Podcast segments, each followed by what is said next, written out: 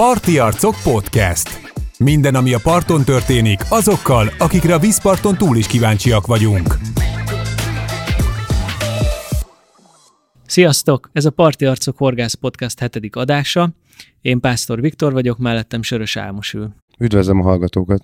Először is nagyon szeretném megköszönni mindenkinek, hogy, hogy visszajelzéseket küldtök. Egyre többen hallgatjátok a podcastet, amiért rendkívül boldogok vagyunk, és szeretnénk arra buzdítani mindenkit, hogy gyertek és csatlakozzatok a Facebook csoportunkhoz, amit Parti Arcok podcast csoport néven találtok meg a Facebookon. Itt tudnátok akár velünk, akár egymással beszélgetni, megvitatni az adásban elhangzottakat, új témákat felvetni, vagy bármi eszmecserét folytatni a horgászatról. Egyébként nem titkolt célunk, hogy egy olyan horgász közösséget hozzunk létre a podcast körül, akikkel akár horgászversenyekre, vagy közös horgászatokra tudunk menni, közös eseményeket tudunk szervezni, úgyhogy, úgyhogy létszi, gyertek és csatlakozzatok hozzánk.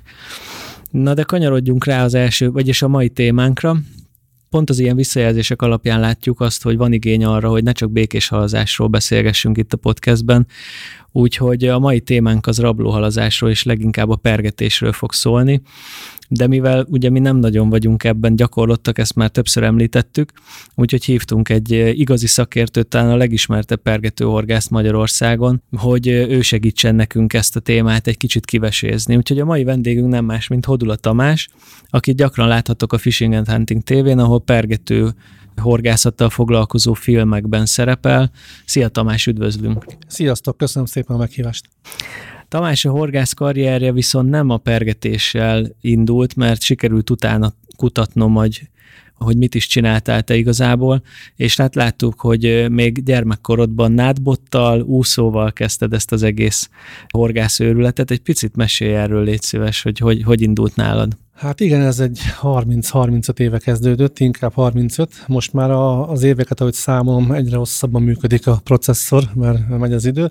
De igen, mi még a, a gyerekkoromban a 70-es évek végén, 80-as évek elején kezdtünk bringával járni a Dunára, és az első botom ez egy, ez egy nádbot volt, amire mindenféle gyufaszából szeret úszókát, meg horgot tettünk föl, a bátyámmal ketten egy úszókánk volt, mindig sorsot húztunk, aki több legyet fogta a disznóholba a snecizéshez, az pecazott az úszókás készséggel. Úgyhogy így kezdtük, igen, nádbot, és mentünk le a Dunára, és neciztünk.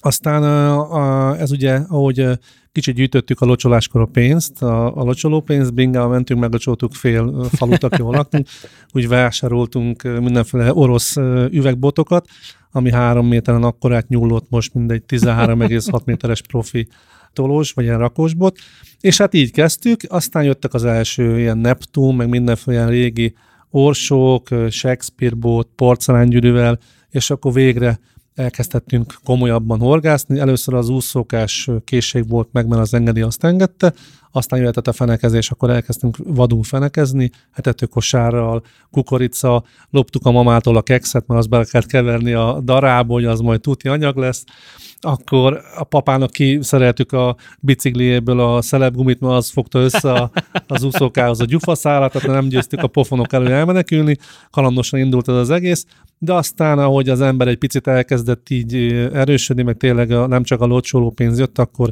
jöttek az első komoly felszerelések, a matchbot, és akkor sokáig ez a matchbotozás mert nagyon szerettem. Ez is a Dunán? Hát inkább akkor már elmentünk tavakra, Velencei tó, akkor már indulgattak ilyen kockatavak. A Dunán az ilyen hosszú bolonyai bottal úsztattunk, vagy volt már akkor ilyen 6-10 méter körül rakos botunk, és avval úsztatgattunk, de azt, hogy jött a serdülés, akkor elment a, a figyelem a, a lányok, meg az autók, meg a motor irányába, akkor a, pici egy, a peca egy picit így alább hagyott, és aztán amikor már kezdtünk így beérni, akkor megint visszatértem a horgászathoz. Na és akkor volt az a probléma, hogy a munka mellett ez a békésalas horgászat, felkészülni, kukat, etetőanyag, stb. Ez mindig macera volt, több időt igényel. De aztán egy pergetőhorgász egy dobozzal lement a partra, és egy jót pecázott. Akkoriban én még maximum balinoztam, egy-két ilyen Wolverine volt villantom, vagy balinólom, a működött, de oda kerültem a, a T-Systemshez, és ott megismertem egy srácot, a Farkas Tamást, neki ezúton is köszönöm, hogy megfertőzött. és ő már akkor vadpergető volt, egyébként a peca.hu-n akkor már publikált cikkeket, óriási gyűjteménye volt, és ő így rávezetett erre az egészre, és elkezdtünk pergetni. Ez volt körülbelül 2008-ba, addig csak ilyen kocapergető voltam. És akkor tetszett az, hogy haza hagyjam a munkából, elmegyek, ledobom a, a munkásszerkot, fölveszek egy bakancsot, egy bot, egy táska, és a Dunán mentem, és akkor még más volt, akkor, hogyha egy ilyen cserkelő specán nem fogtam öt balint, akkor rossz nap volt, más volt a víz. Most már kicsit nehezebb dolgotok lesz nektek, mert ti most kezditek. Úgyhogy így indult a pályafutás. Így. Szép, és ez mitől, vagy miért változott meg a, a Dunának a hal sűrűsége, vagy nem tudom? Hát én azt gondolom, hogy nem vagyok ilyen hal biológus, de azt látom, hogy a horgászok, a pergető horgászok száma megnőtt. Mikor az első csónakunk volt, úgy higgyetek el, hogy, hogy egy 6 méteres faladik 5 lóerős motorral, a gyalog fölértünk hamarabb a pályára, mint, mint azzal, a kőgártokon itt csak épp, hogy átlibbent a csónak. Hát akkor ilyen, ilyen elkezdtünk csorogva pecázni, vagy lekötöttük magunkat, és, és nagyon sok hajót, nagyon sok sneci volt. Most, ha kimegyek este a partra, mert mondjuk nincs időm csónakozni, akkor alig látok sneci ö, pittyenést. Én azt gondolom, hogy sok lett a pergető horgász, Valamiért talán, hogy kevesebb a hal, de hogy miért, azt nem tudom. Sokan mondják azt, hogy túl tiszta víz, mert régen nem volt ilyen tiszta víz. Valaki azt mondja, azért van, mert nem jó az ívás, mert hogy a szlovákok a csapot uh-huh, tekergetik uh-huh, az mhm. erőműnél, és nekünk is kéne egy erőmű lejjebb paksalat. Nem tudom, ezek mindenféle teóriák, én azt látom, hogy gyengébb a, a halfogás, vagy mi vagyunk ügyetlenebbek, vagy a halak okosabbak. Ez, is lehet. Igen. Van. 2010-ig tudtam visszakeresni a munkásságodat az interneten, ott a fish.hu-n találtam meg 2010-es első publikációidat, így a horgászatról, és az érdekelne, hogy ez hogy kezdődött nálad, hiszen, ö, ahogy elmondtad, egy klasszikus horgász karriert futottál be, ami talán majdnem mindenki az országban, de mégis be, te egy picit tovább léptél ezen, és nem csak pergetni jártál, hanem elkezdtél erről írni is. Igen, tehát visszatérve Farkas Tomira, akit láttam, hogy hogy dolgozik, elmentem vele pecázni, láttam, hogy hogy írja a cikkeket, illetve nagyon sokat néztem a peca.hu-t, Bokor Karcsibának a filmein nagyon sokat tanultam, mai napig nézem. Volt még egy nagyon jó műsor a halveszély, azt mondom a Pásztor Istvánék is békés halasztak és pergettek is, és akkor elkezdtem nagyon sokat pergetni, tehát beleugrottam, belerobbantam, és jártam horgászboltokba, és volt egy Horgász-sziget nevű áruház Budajos, azt hiszem, ahol volt egy ismerősöm, és ő mondta, hogy a, a fish.hu-nál a testvére meg ők ilyen teszthorgász pozíciót betöltenek, de a bátyja a pergetős, és nagyon sok a dolga, és hogy most igazából keresnek egy pergető horgászt. Hát nem beszedek, legfeljebb nem működik, és akkor megköszönik, és akkor elfogadtam ezt a felkelést, vagy hát nem elfogadtam, oda mentem, és mondtam, akkor ha én, én ezt megpróbálnám, és akkor mondták, hogy mi a, mi a kívánalom, mondták, hogy ismerem a Strike Pro-t, mondom, már hallottam róla, de egy darab Strike Pro nem volt, és akkor kaptam négy csalit, és akkor lementem a Dunára, a megszokott helyemre, és fogtam egy pár balint azokkal, csináltam képeket, egy írás, és megtetszett nekik, jó volt a képanyag, és akkor mondták, hogy akkor hajrá. És akkor először ilyen, ilyen fél támogatottként elkezdtem, azt kell tudni, hogy a, ezek a támogatási szerződések úgy szólnak, hogy megegyezünk egy éves keretbe, ők megmondják körülbelül, hogy mi a, a kívánalom filmet kell csinálni, kiállításon segítkezni, vagy cikket írni, cserébe kapsz te bizonyos mennyiségű árut. A fél támogatott azt jelenti, hogy mondták, hogy vagy egy vásárlási kedvezmény, vagy pedig ezt kéne használni, erről csinálj egy jó cikket, ha ez jó, és látták, hogy megbízható, vagy pontos és kitartó, akkor nyilván támogatott horgász leszel. Most azt tudni kell a, a cégről, hogy a támogatott horgászok, akiket ismerek, ott vannak ugyanúgy 10-12 éve, egy ilyen jó kis csapat, jó családi hangulat van, a lojalitás számomra fontos, olyan vagyok, mint egy galamb egy életre választok párt, és, és azóta is ez működik, és gyümölcsözik, és most már tényleg baráti viszonyt tápolok velük. Tehát oda sodort a szél. És akkor ezzel párhuzamban, meg nagyon felváltottunk az unokatestvéremmel, akivel most is versenyzek, meg pecázok, mert volt egy verseny Ecséden, ahova a farkas Tomiái volt minket, és akkor elmentünk, kettőnknek volt egy doboz csali, és csukás verseny volt. Nagyon érdekes sztori volt. Fölkészültünk, hát nem volt még semmink, vettünk kötelet, hogy meg tudjunk állni súlyt, minden, és akkor a radar megint akkor még semmi nem volt, elektromos motorunk is kölcsön volt, ilyen 273 méteres pergető botokkal, 50-100 gram, amit most szerintem harcsázni használnék, vagy nem tudom mire, és akkor volt uh, de akkor nem tudtuk, hogy pontosan mi, mit kell dobálni, és képzeljétek el, valamilyen szerencse folytán megnyertük az első versenyt, és kérdezték, hogy hát kik ezek, honnan jöttek, hát mi se tudtuk, hogy mit csináltunk. Úgy volt az első halunk, hogy nem fogtunk semmit, bedobtuk a csalit, bán volt a testvérnek, és elkezdtünk szendvicsezni. Hát esett az eső, mi bajunk lehet. Majd megettük a kaját, fölvette, és rajta volt a csuka. Figyelj, bedobtam, behajtam a cuccost, kiszákoltuk, nagy nehezen kiszedtük a szájába, örültük, puszigattuk egymást, felemeltem botot, puff, rajta volt az a, a, a csuka és akkor észrevettük, hogy hát ezt kell most csinálni, be kell dobni a csalit, ott kell hagyni, és akkor nem húzogatni, hanem várni. És Aha. négy kemény hallal megnyertük a versenyt. Az igen. Ez egy ilyen nap volt, akkor épp nem vett a csuka, és ha ott nem volt a földön, akkor fölette a csalit. De úgy, hogy meg sem mozdult. Meg sem mozdult, fölette a csalit. Azt vettük észre, hogy, hogy ha megemeled egy picit rúg, akkor bevágtunk, és a másik kettő így jött. De, de ott volt olyan sztori, hogy megálltunk a parttól 10 méterre, mondtam annak, hogy jó, bedőlt, van, dob le a súlyt. Azt mondja, kikötöm a végét, mert így láttam, hogy így csinálják a profi. Kidobta csak a nagy duranás. Na mi történt? A 20 méteres súly kötéle nem ért le, majd kiszakította a big a csónakból. és akkor mondták, hogy hát ha hát itt 27-35 méteres vizek vannak. Szóval a kezdők szerencséje volt, hogy nem dobtuk el a súlyt. Na és akkor fellendülve, a nagyon nagy profi pergetőnek éreztük magunkat, és akkor jött a Fish Kft, és akkor elkezdtünk szépen visszavenni az arcból, mert nyilván azért az ember tudta, hogy ez hogy működik, és akkor elkezdtem dolgozni velük, és ez azóta tart, és akkor még a Strike Pro-t forgalmaztuk, vagy reklámoztuk, mert akkor ők voltak a kizárólagos forgalmazói, aztán később jött a saját termék a Predator Z meg az O+, amit azóta is próbálunk így felézgetni, magyarországi vizekre optimalizálni, és azokat így reklámozni. Ezek milyen csalik egyébként, mert én aztán teljesen uh, süket, süket vagyok ebben a témában, tehát itt mondod a nevét, én most ez, ezek gumihalak, vagy?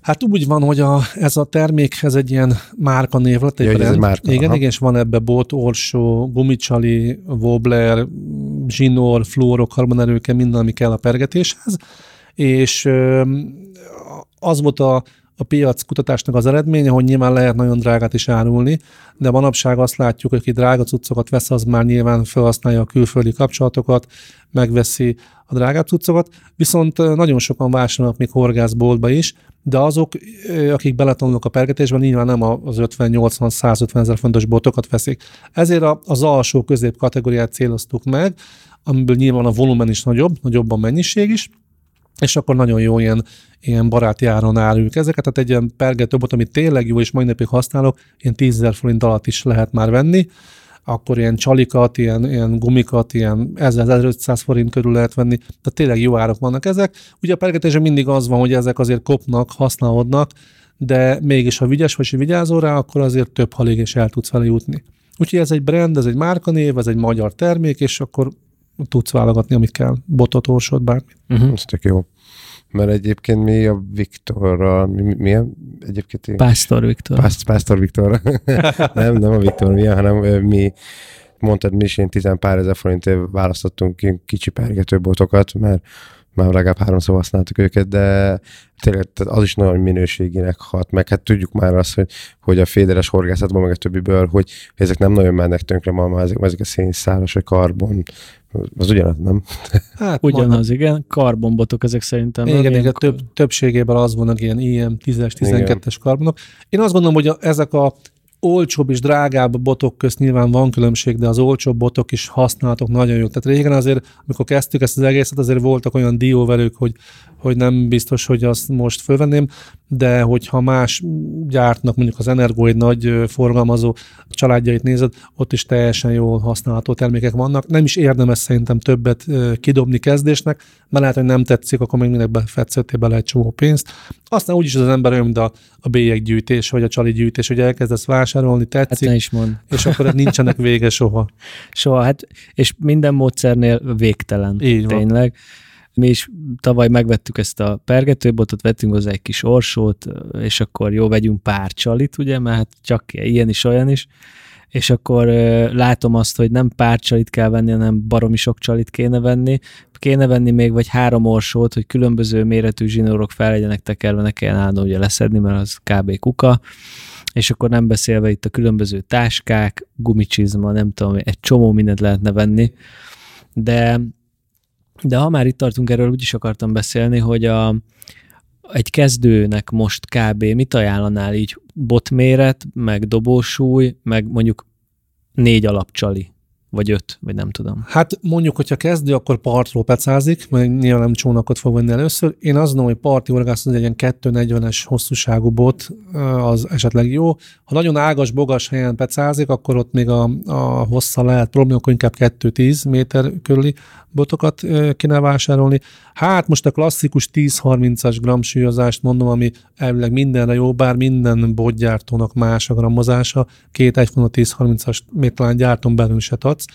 Azért van ez, mert egyébként a, a komolyabb botoknak már vannak karakterisztikája, csak kimondom, hogy az wobbleres vagy jiges, ezeket is már így lehet cizelálni, de azt mondom, egy ilyen 240-es bottal, 210-es bottal parti horgászat el lehet indulni, egy 2 vagy 3 ezeres orsó, azért, hogy 2 vagy 3 ezeres, mert az sem egyforma teljesen a gyártoknál, a dajvának mondjuk a 3 ezeres sokkal jobb, mint Shimano-nak, ha két nagyot mondom, és akkor egy ilyen 0,08-as fonogginort, és akkor egy ilyen 25-ös, 30-as fluorokarbont ajánlok így kezdésnek, és akkor nyilván kisebb kapcsok, akkor meg kell nézni, milyen vízen pecázunk, hogy tavon vagy folyón, azért, mert hogy mire horgászol, és akkor milyen csalival. Hát a balina leglátványosabb mutatja magát, azt meg lehet találni, hogyha eszik a balin, akkor elég sokféle csalival meg lehet fogni. Én, azt, én azzal kezdtem, esetleg a csukákkal, csak nekünk a közelben nem volt túl sok csukás fizetni, a balin volt a, a fő célhal, és azokat ilyen olyan wobblerekkel kell megkeresni, ami felszínen mozog, felszín közelébe, és gyorsan lehet húzni. Rettentő gyorsabban, jó a szeme, a látására hagyatkozik, és megnézi. Tehát húzod ahogy csak tudod, és akkor körbeúszta, megnézi, megpöcköli, nem tetszik, és ott hagyja. Ez szó szerint így képzeljétek el. És hogyha mondjuk a rabol és a rabolás közelébe tudsz dobni, és becsobban vagy gyorsan megindítod, akkor, akkor nagy eséllyel utána is fog menni, mert ugye amikor oda durant a kis harajnak, akkor a sérülteket fogja keresni, amik, amik valahogy kimozdultak, azokat szedi le. Ez nagyon jó példa, hogyha a, nem vagytok a restek, akkor fel kell kelni, le kell menni a Balatonra egy tükörvizes hajnalon, mondjuk most, hogy júniusban a nyár elvileg, akkor kell figyelni a cséreket, a fehér madarak hol mozognak, és akkor a vízbába, gatyába is lehet pecázni, és akkor ott várni kell, ki kell várni azt, hogy tudják közel dobni a balin rabláshoz, mert elkezdesz haigálni, uh-huh. akkor a balin megérzi vagy és el fogod zavarni a csapatot. Hát ott szoktunk állni a szürke gémek, fogjuk a izét, a zsinort, nézzünk körbe-körbe, rablás, vagyunk arra lassan, és dobás. Aha. Van egy ilyen filmünk is fönt, ha gondoljátok, nézzetek meg a Predator TV-vel, az Aradi Tomiékkal csináltunk, és ott úgy van, hogy állunk a vízbe tényleg, mint a, a, a lesi puskások, és várjuk, hogy a bani jöjjön közel. Itt viszont távdobó csalik kellenek. Olyan csalik, mint például, amit mondtad, a Trill, Aha. vagy van a Toki, az egy Rapture csali, ezeket jó messzire el lehet dobni, nincsen terülapát, nincs ellenállása, és messze tudod dobni, becsobban és húzod.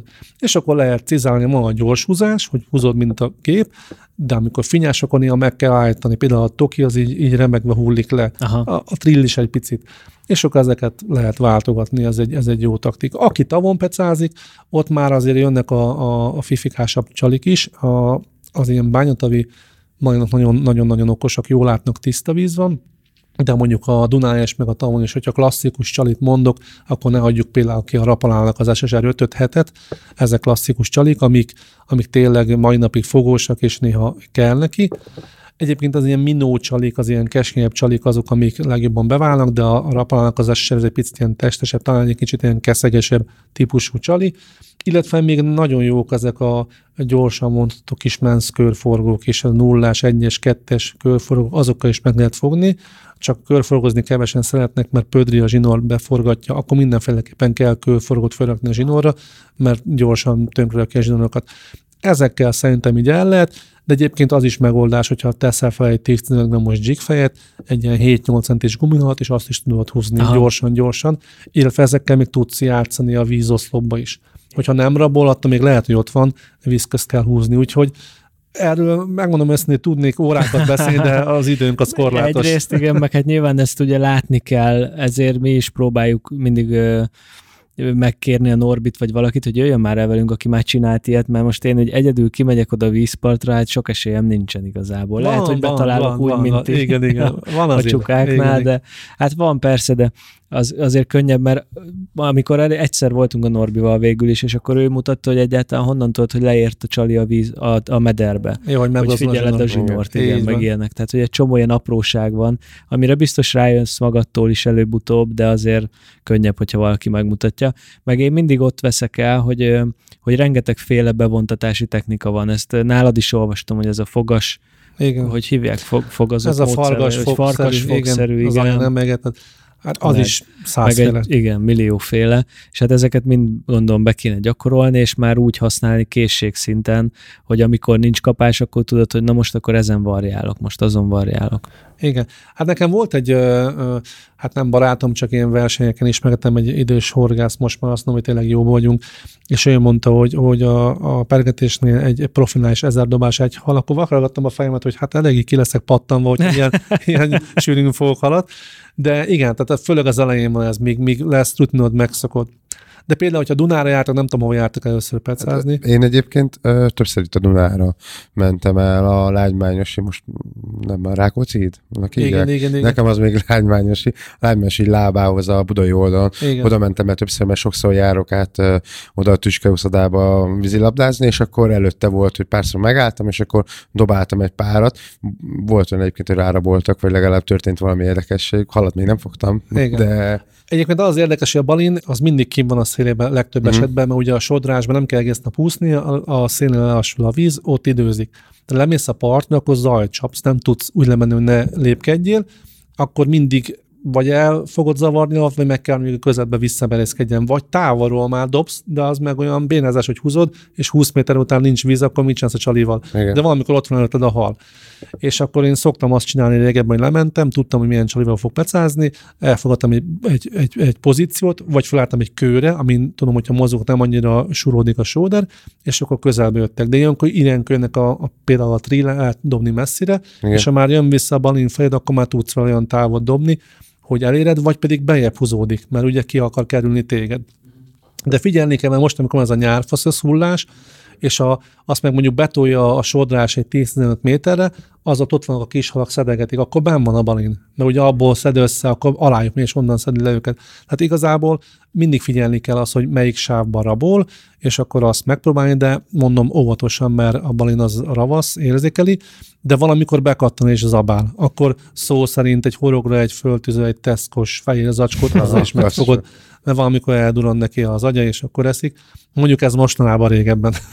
ez rég van, volt. Igen. igen, érdekes egyébként, hogy pont ez volt, hogy akkor volt kapásom, amikor már egy jó ideje ott voltam, és csak a szélé, széléből volt, hogy párszor ráugrottak. Ezt nem tudom, hogy miért nem akadt meg, vagy miért nem sikerült.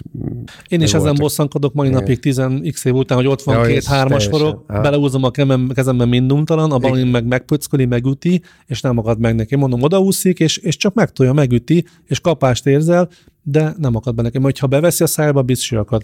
Igen. Hát az igen, onnan nem lehet kiszedni. Én csináltam azt, hogy volt egy nagyon nagy akváriumom, és fogtam köves, sügért, stb., és hazavittem, és néztem, hogy hogy, hogy, hogy eszik. És akkor vettem, hoztam be ilyen merítőállva kishalat, és, és így érdek, amikor rászív igazából a hal, ott nincs, nincs menekvés, akkor azt beszívja. Amikor megüti, megpucki, lenyomja, azt nézzük koppintásnak, de nem akad meg. Ah, akkor csak oldalról. Ez ugyanolyan, mint a ponynál egyébként, amikor csak, hogy vagy a kis halak például a etetőkosarat, hogy valamit csesztetik, és csak azt látod, hogy remeg, remeg a spic mondjuk, vagy valami, és nem, nem veszi fel, nem, ha felveszi, akkor mindegy, mert hát igen. akkor elindult vele pláne a mai ugye csali tüskés, vagy ilyesmi a szereléknél ott nem tudja már kifújni sem, mert úgyis be fog akadni valahol. Igen, befordulós horgok igen, vannak, igen, stb. Igen, nagyon igen, ki van találva. Igen, igen. Hát igen, de ez a két-három, két-hármas horog, azt mondtad, és, és nem. Ve, kettő darab csalit viszek el magammal, de ez minden kettő folyamatosan igen. beleáll mindenhova. Igen, és egyébként így jön az, hogy most már mértem Bandi Pecás barátomnak köszönhetően ő, ő tanít, megvezet rá, és igazam, hogy le kell nyomni a szakállat, mert ha behúzod a kezedben, akkor nagyon megszenveded a szakállasokot, és egyébként meg a halból is szabadítani sokkal nehezebb. lenyomjuk a szakát, vagy akár valaki le is csiszolja, vagy már kicseréli szakár nélkül horogra, és a halak védelme érdekében, meg a te kezed védelme érdekében, és ez, ez jó megoldás, és, és én azt gondolom, hogy nincsen, tehát mondjuk tíz halból lehet, hogy kilencnél meg se érzed, hogy szakál nélkül horog van.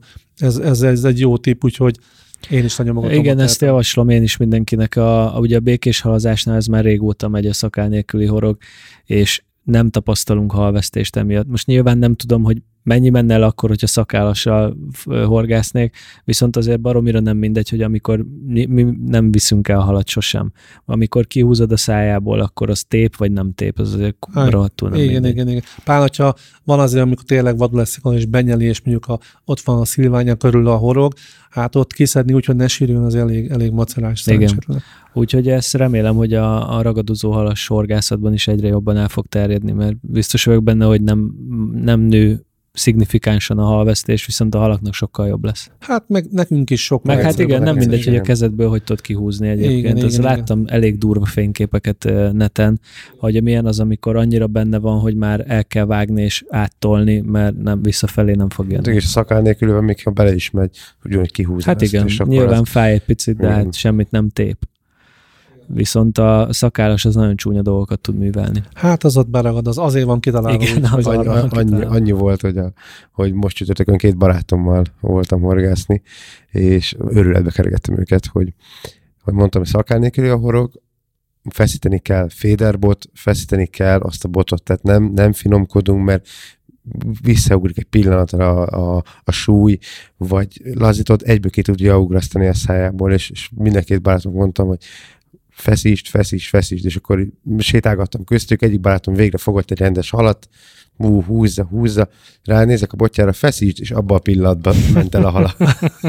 Tehát, mert végig én meg, egy, én meg amit fogtam, egy nagy, egyetlen nagy halam volt, az meg egy három méteres bottal, hát ezt nem kell mondani, egy, egy 5-6 kilós pontja azért, az, az ott meg volt feszülve. Meg, meg, meghajtotta a cájgot. Igen, de tényleg ennyi a fontos, legalábbis amit én eddig láttam, hogy feszíteni, feszíteni és feszíteni kell, akkor nem fog elmenni, mert nem tud, nem tud kijönni a szájából. Egyébként itt a botoknak nagyon sok szerepe van, ahogy jöttek ezek a bot fejlesztések régebben, mindig a nagyon gyors, nagyon fú, extra fast botokat vettük, és milyen jó, csukázni, sülőzni jó, mert jiges technikánál a csontos pofájú halakat hamarabb meg tud akasztani, mert amikor csak belakad a szájába és kifordul a horog, de hogyha erősebb akkor gyorsabb a reakció, és átisztulod a csontos részét. Igen ám, de hogyha balinozol, vagy jászozol, vagy domolykozol, akkor a light szájú hal az letépi magát. Ezért mostanában most már jó pár éve, hogyha ilyen pecát csinálunk, balinozunk, a lágyabb botokat használunk, azért mert a bot kidolgozza azt a kironást, amit a hal okoz, és így nagy eséllyel megmarad a hal a horgon. Neked a pickerbot az kidolgozott minden, nem bírta magát egyszerűen lerázni. Ha rossz az akadás is, megtartja. Igen. A botoknál ezt dobósúly alapján tudod, vagy itt más jelölés jelzi azt, hogy mennyire kemény vagy lágy a bot? Hát ezek a medium, heavy medium, fast, extra fast, ezeket ö, szokták ráírni. A dobósúly az most már, tehát például pont most ö, adtam el két horgászbotot, hogy mind a kettő 7, 21, 7, 28 grammos volt, de teljesen más karakterű volt, meg volt jelölve, vagy fast, vagy medium, ezekből lehet azért sejteni, de a legjobb, ha az ember megfogja és meg tudja őket így, így mozgatni, mert akkor derül ki, hogy az valóban wobbleres jellegű, jigesebb, gyorsabb. Én, ha, lehet, akkor mindig megrángatom őket. Rendeltem netet már netről botot, megmondom őszintén, de nem, nem kaptam sose azt, amit elgondoltam, hogy az lesz. Te sose jött be. Rendeltem egyszer egy dropshot botot, és az vártam, hogy ilyen lágy, meg tudom majd mozgatni, de azért van benne tartás, fel fog keményedni. Hát olyan lágybot volt, hogy talán domolykozni volt jó, mert annyira nyíltől hajolt, az drostozni szerintem nem jó. Uh-huh. Úgyhogy ez ilyen érdekes. Én azt gondolom, ha lehet, akkor fogjuk meg.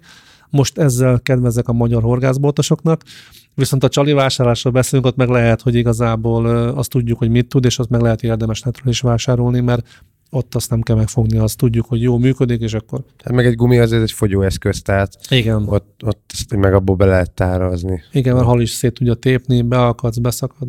Hát ja, nálunk a wobbler is fogyóeszköz. Álmosokat ja, az elején úgy eldobtam a negyedik dobásra kb. Hát, mert a süllyed is ráadásul. Nem, valami a dobásnál vagy rá volt keredve valami a, vagy a zsinóra, botra, vagy, vagy nem volt jól megkötve valahol a dolog de dobás közben elrepült. Megszakadt, ja, megfeszült, és akkor igen, igen pattant. Igen, igen, igen, igen. igen. Úgyhogy Úgyhogy- jövök egy thriller á- álmosnak. Ezen rögtön mondtad, hogy egy jó dobós, dobós csali. Igen. Igen, jó. Jó, szépen repül. Jó repül. Ott van a komp, vagy mi ez a rév kikötőben valahol a fenéken valószínűleg. De valószínűleg ott van még egy ilyen 300 darab. Ja, igen, igen, igen, igen.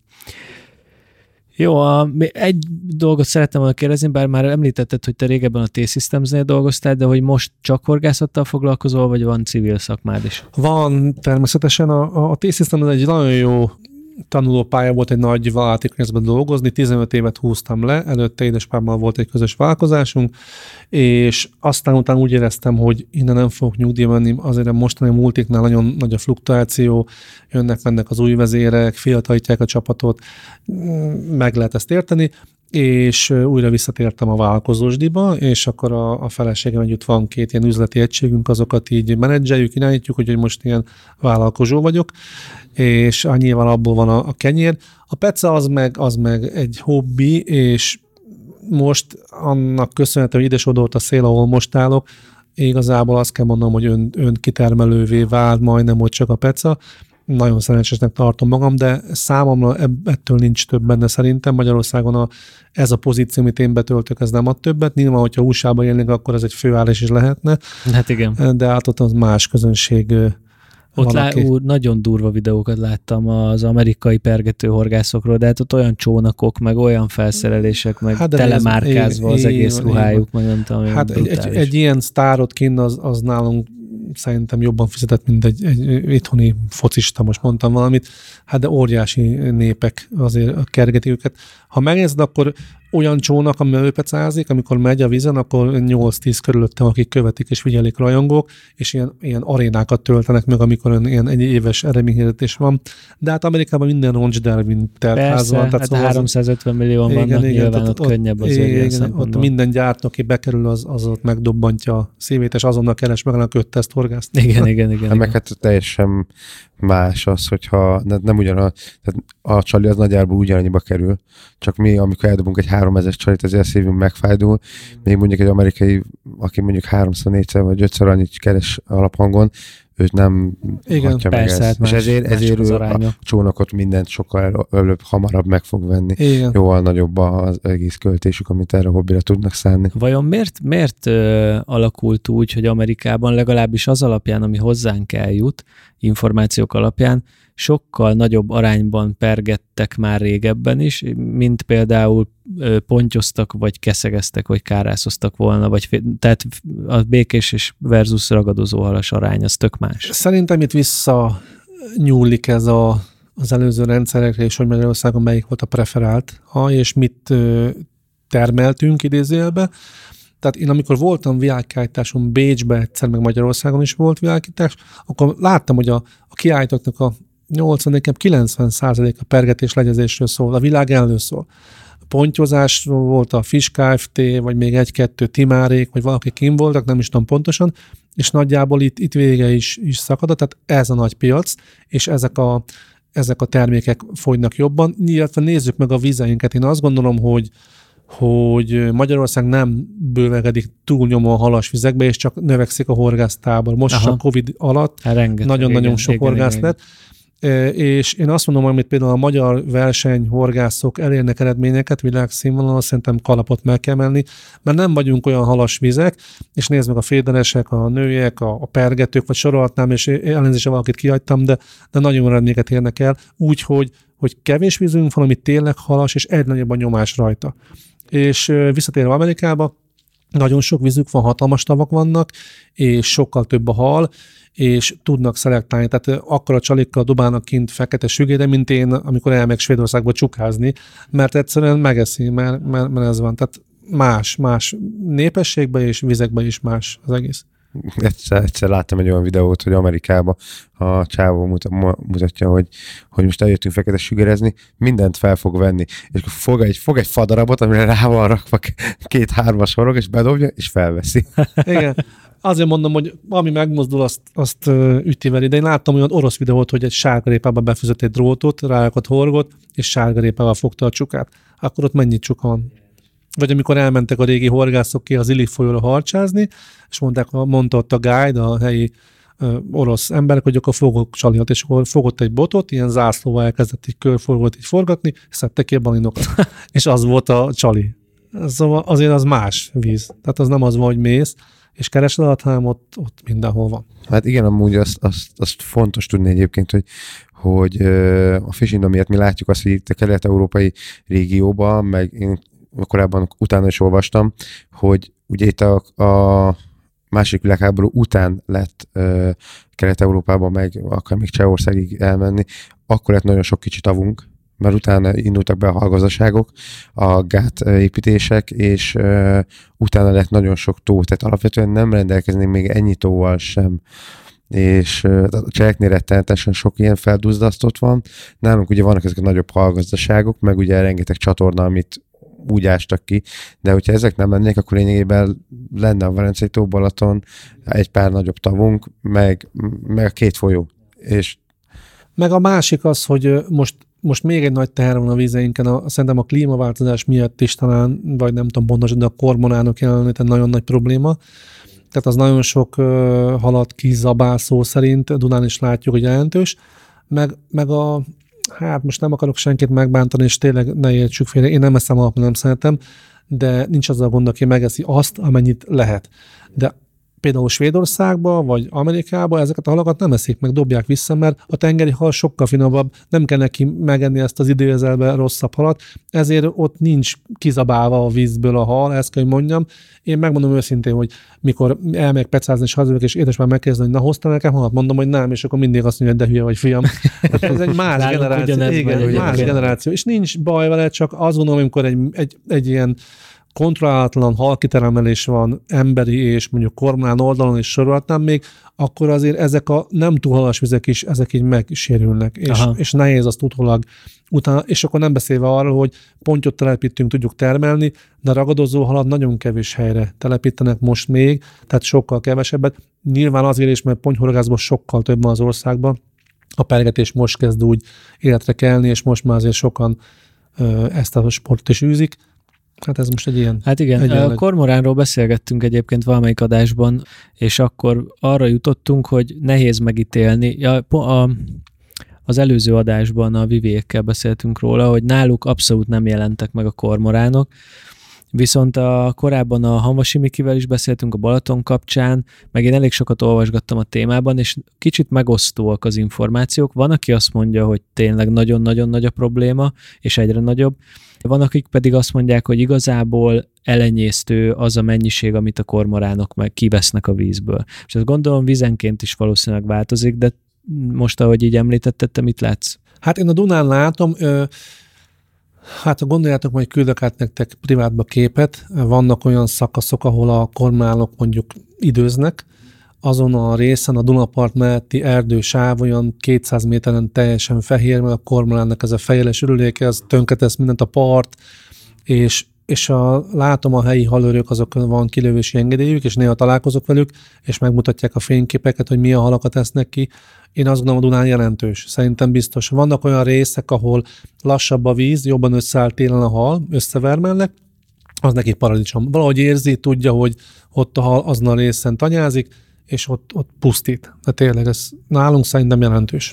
Hát igen, múltkor egy dokumentumfilmben láttam, hogy képesek a, jó, a Szendőfi Balázsnak a filmjében Igen, volt igen. az RSD-n, hogy a jég alól is kiveszi a halat. Nagyon jó, vadászik, jól Ja. úszik. Ja. És ugye ezek a halak, pláne még nézzünk egy sűrlőt, nem akarom bántani a sűrlorgászokat, de az lenn ül a fenéken, ott tunyul, nem érdekli a kormonál, jön, vagy nem jön, hát levadásza az egész bandát ott, igen. A keszegre is ott, ott, ott el van, és a sűrlő, a csuka, a balin, ezek ilyen hosszúkás ö, testek, sokkal jobban lenyeli, mint a keszeget, úgyhogy szerintem én, mint pergetőorgász, azt gondolom, hogy ezek még nagyobb veszélyben vannak. Aha, aha. Én is hallgatom, hallgatom egy podcastot a, az élet meg mindenben, az a legutolsó részben vol, volt egy, egy biológus, aki elmondta, hogy igazából itt ugye itt a magával azzal, hogy ugye van klímaváltozás, meg a fajok, egy pár faj kihal, tehát ez alapvetően ez egy természetes rendje, vagy természetnek ez egy normális rendje, hogy kihalnak fajok, és hogy vannak olyan fajok, amik nagyon sikeresek tudnak lenni.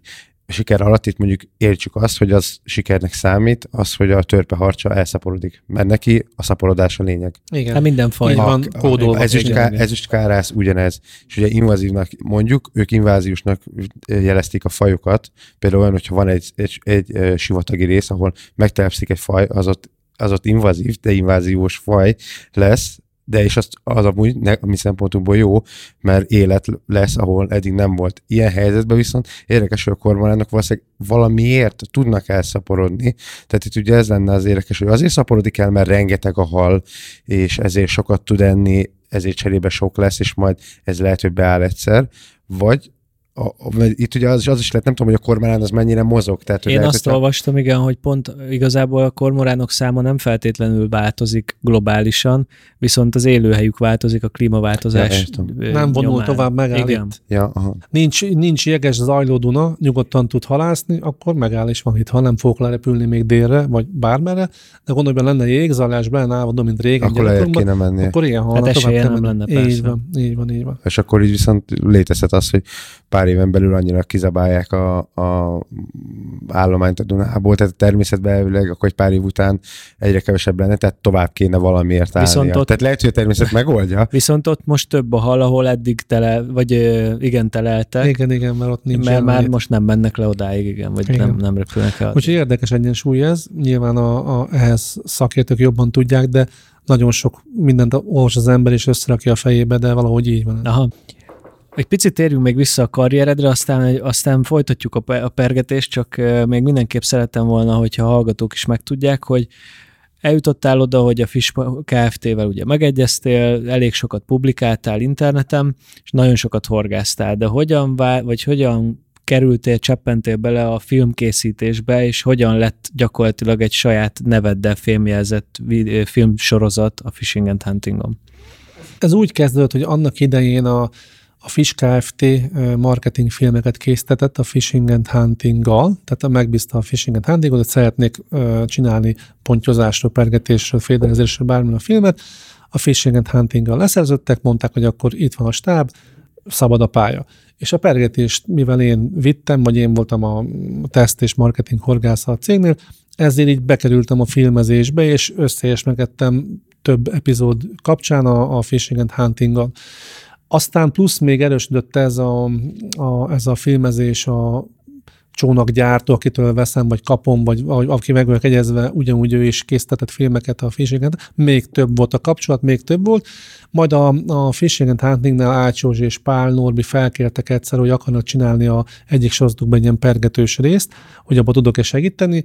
Az is nagyon jó sikerült, és akkor így, így amikor ö, aktuálissá vált egy ilyen lehetőség, akkor megkezdték, hogy lenne kedvem ehhez közreműködni, és akkor majd egy éves húzavona után, akkor így összejött az egyesség, és akkor leszerződtem velük, én nem vagyok alkalmazott, hanem egy külsősként szerepelek a cégnél, van egy együttműködési megállapodásunk, és akkor azt mindkét fél betartva így csinálja, most már több mint egy éve. Aha. És akkor pergetés téma, és akkor Igen, mentek és igen, igen, igen. Mhm. És akkor a, a cím az miért így alakult? Hát ugye 9 vagy 10 országban sugározzák a csatornát, és, és vannak azért nyilván pergető műsorok, és az összes olyan cím, ami úgy tetszett volna, foglalt volt. Hát most, hát most és, akkor, és akkor lett ez a név, és igazából ami ehhez kapcsolódik, ehhez a, az egész az Magyarországhoz most még, de majd nyilván nyitnánk külföldre is, akkor ez így bele fog tartozni, és minden, ami pergetés, és igazából én az a horgász vagyok, aki az akciót szeretem, szeretek új helyekre járni, Mm, inkább dobok öt darab kis balina, mint egy nagyra, Uh-huh. tényleg nekem ez úgy fontosabb az akció, és akkor a sorozat elindult, volt egy próbaadás, ahol megnézték, hogy ez működik-e vagy sem, de nyilván előtte volt már sok marketingfilm, ahol működött, és akkor így, így, így elindult. Hallgatók kedvéért Hodula Fishing, ugye? Igen, a, a igen. műsor címe, Hodula Fishing. Fishing and Huntingon kövessétek. Akkor szerintem folytassuk azzal, hogy kicsit vegyük sorra azokat a célhalakat, ak- amik Magyarországon a legjellemzőbbek, és kicsit segíts eligazodni, hogy, hogy hogyan álljunk neki ennek. Mondjuk akár mi, akik teljesen amatőrök vagyunk, vagy olyan hallgatók, akik már elkezdtek ismerkedni a pergetéssel, de nem feltétlenül látnak még ki ebből a káoszból, ami az egész horgászatot jellemzi. Ugye egyet szögezzünk le a pergetésről, hogy itt meg kell keresnünk a halat. Tehát nem tudjuk azt, hogy egy, egy Nincs nagyon, jó, igen, nagyon jó csaliva odahúzzuk, akár nagyon messziről is. Itt oda kell mennünk, ez egy melós dolog, itt menni kell, dobni kell, húzni kell, oda kell pöttyintenünk a csalit az elé a halnak a szájához, vagy meg tanulnunk azt, ez mondjuk a nehezebb, hogy épp merre jár, mikor kezd el kajálni, és azon a ponton jókor ott lenni és hogyha ez megvan, akkor elé kell dobnunk a csalit, a jó csalit, amit megesz, és ezt jó is kell vezetni. Tehát ebből, ebből jön össze. Az. Igen, igen, igen.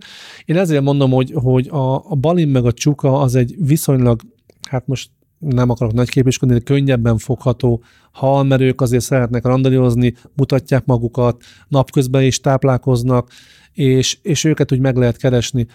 Aztán van a süllő, az, az, ez egy nagy mítosz Magyarországon. Én is szeretem, nyilván egy igazi süllős, koppanus kapás, azért az, az úgy érzed a vállatba. Jobb, mint a csuka? Nem, hasonló, hasonló a, a kapás, hogyha most nyilván meg lehet különböztetni, de, de más, de, de én a süllőtől annyira nem vagyok el hasalva, tehát én nem pecázok rá nap, mint nap, tudom, hogy lehet inkább fogni csukát vagy balint. A csuka az, az további agresszívabb, többféle csajval meg lehet fogni, több helyen föllelhető, sekélyvízben, mélyvízben, akadónál, meg lehet fogni felszni csalival, az, az, egy, az egy sokkal több skálát felvonultó hal, hogyha így lehet fogalmazni.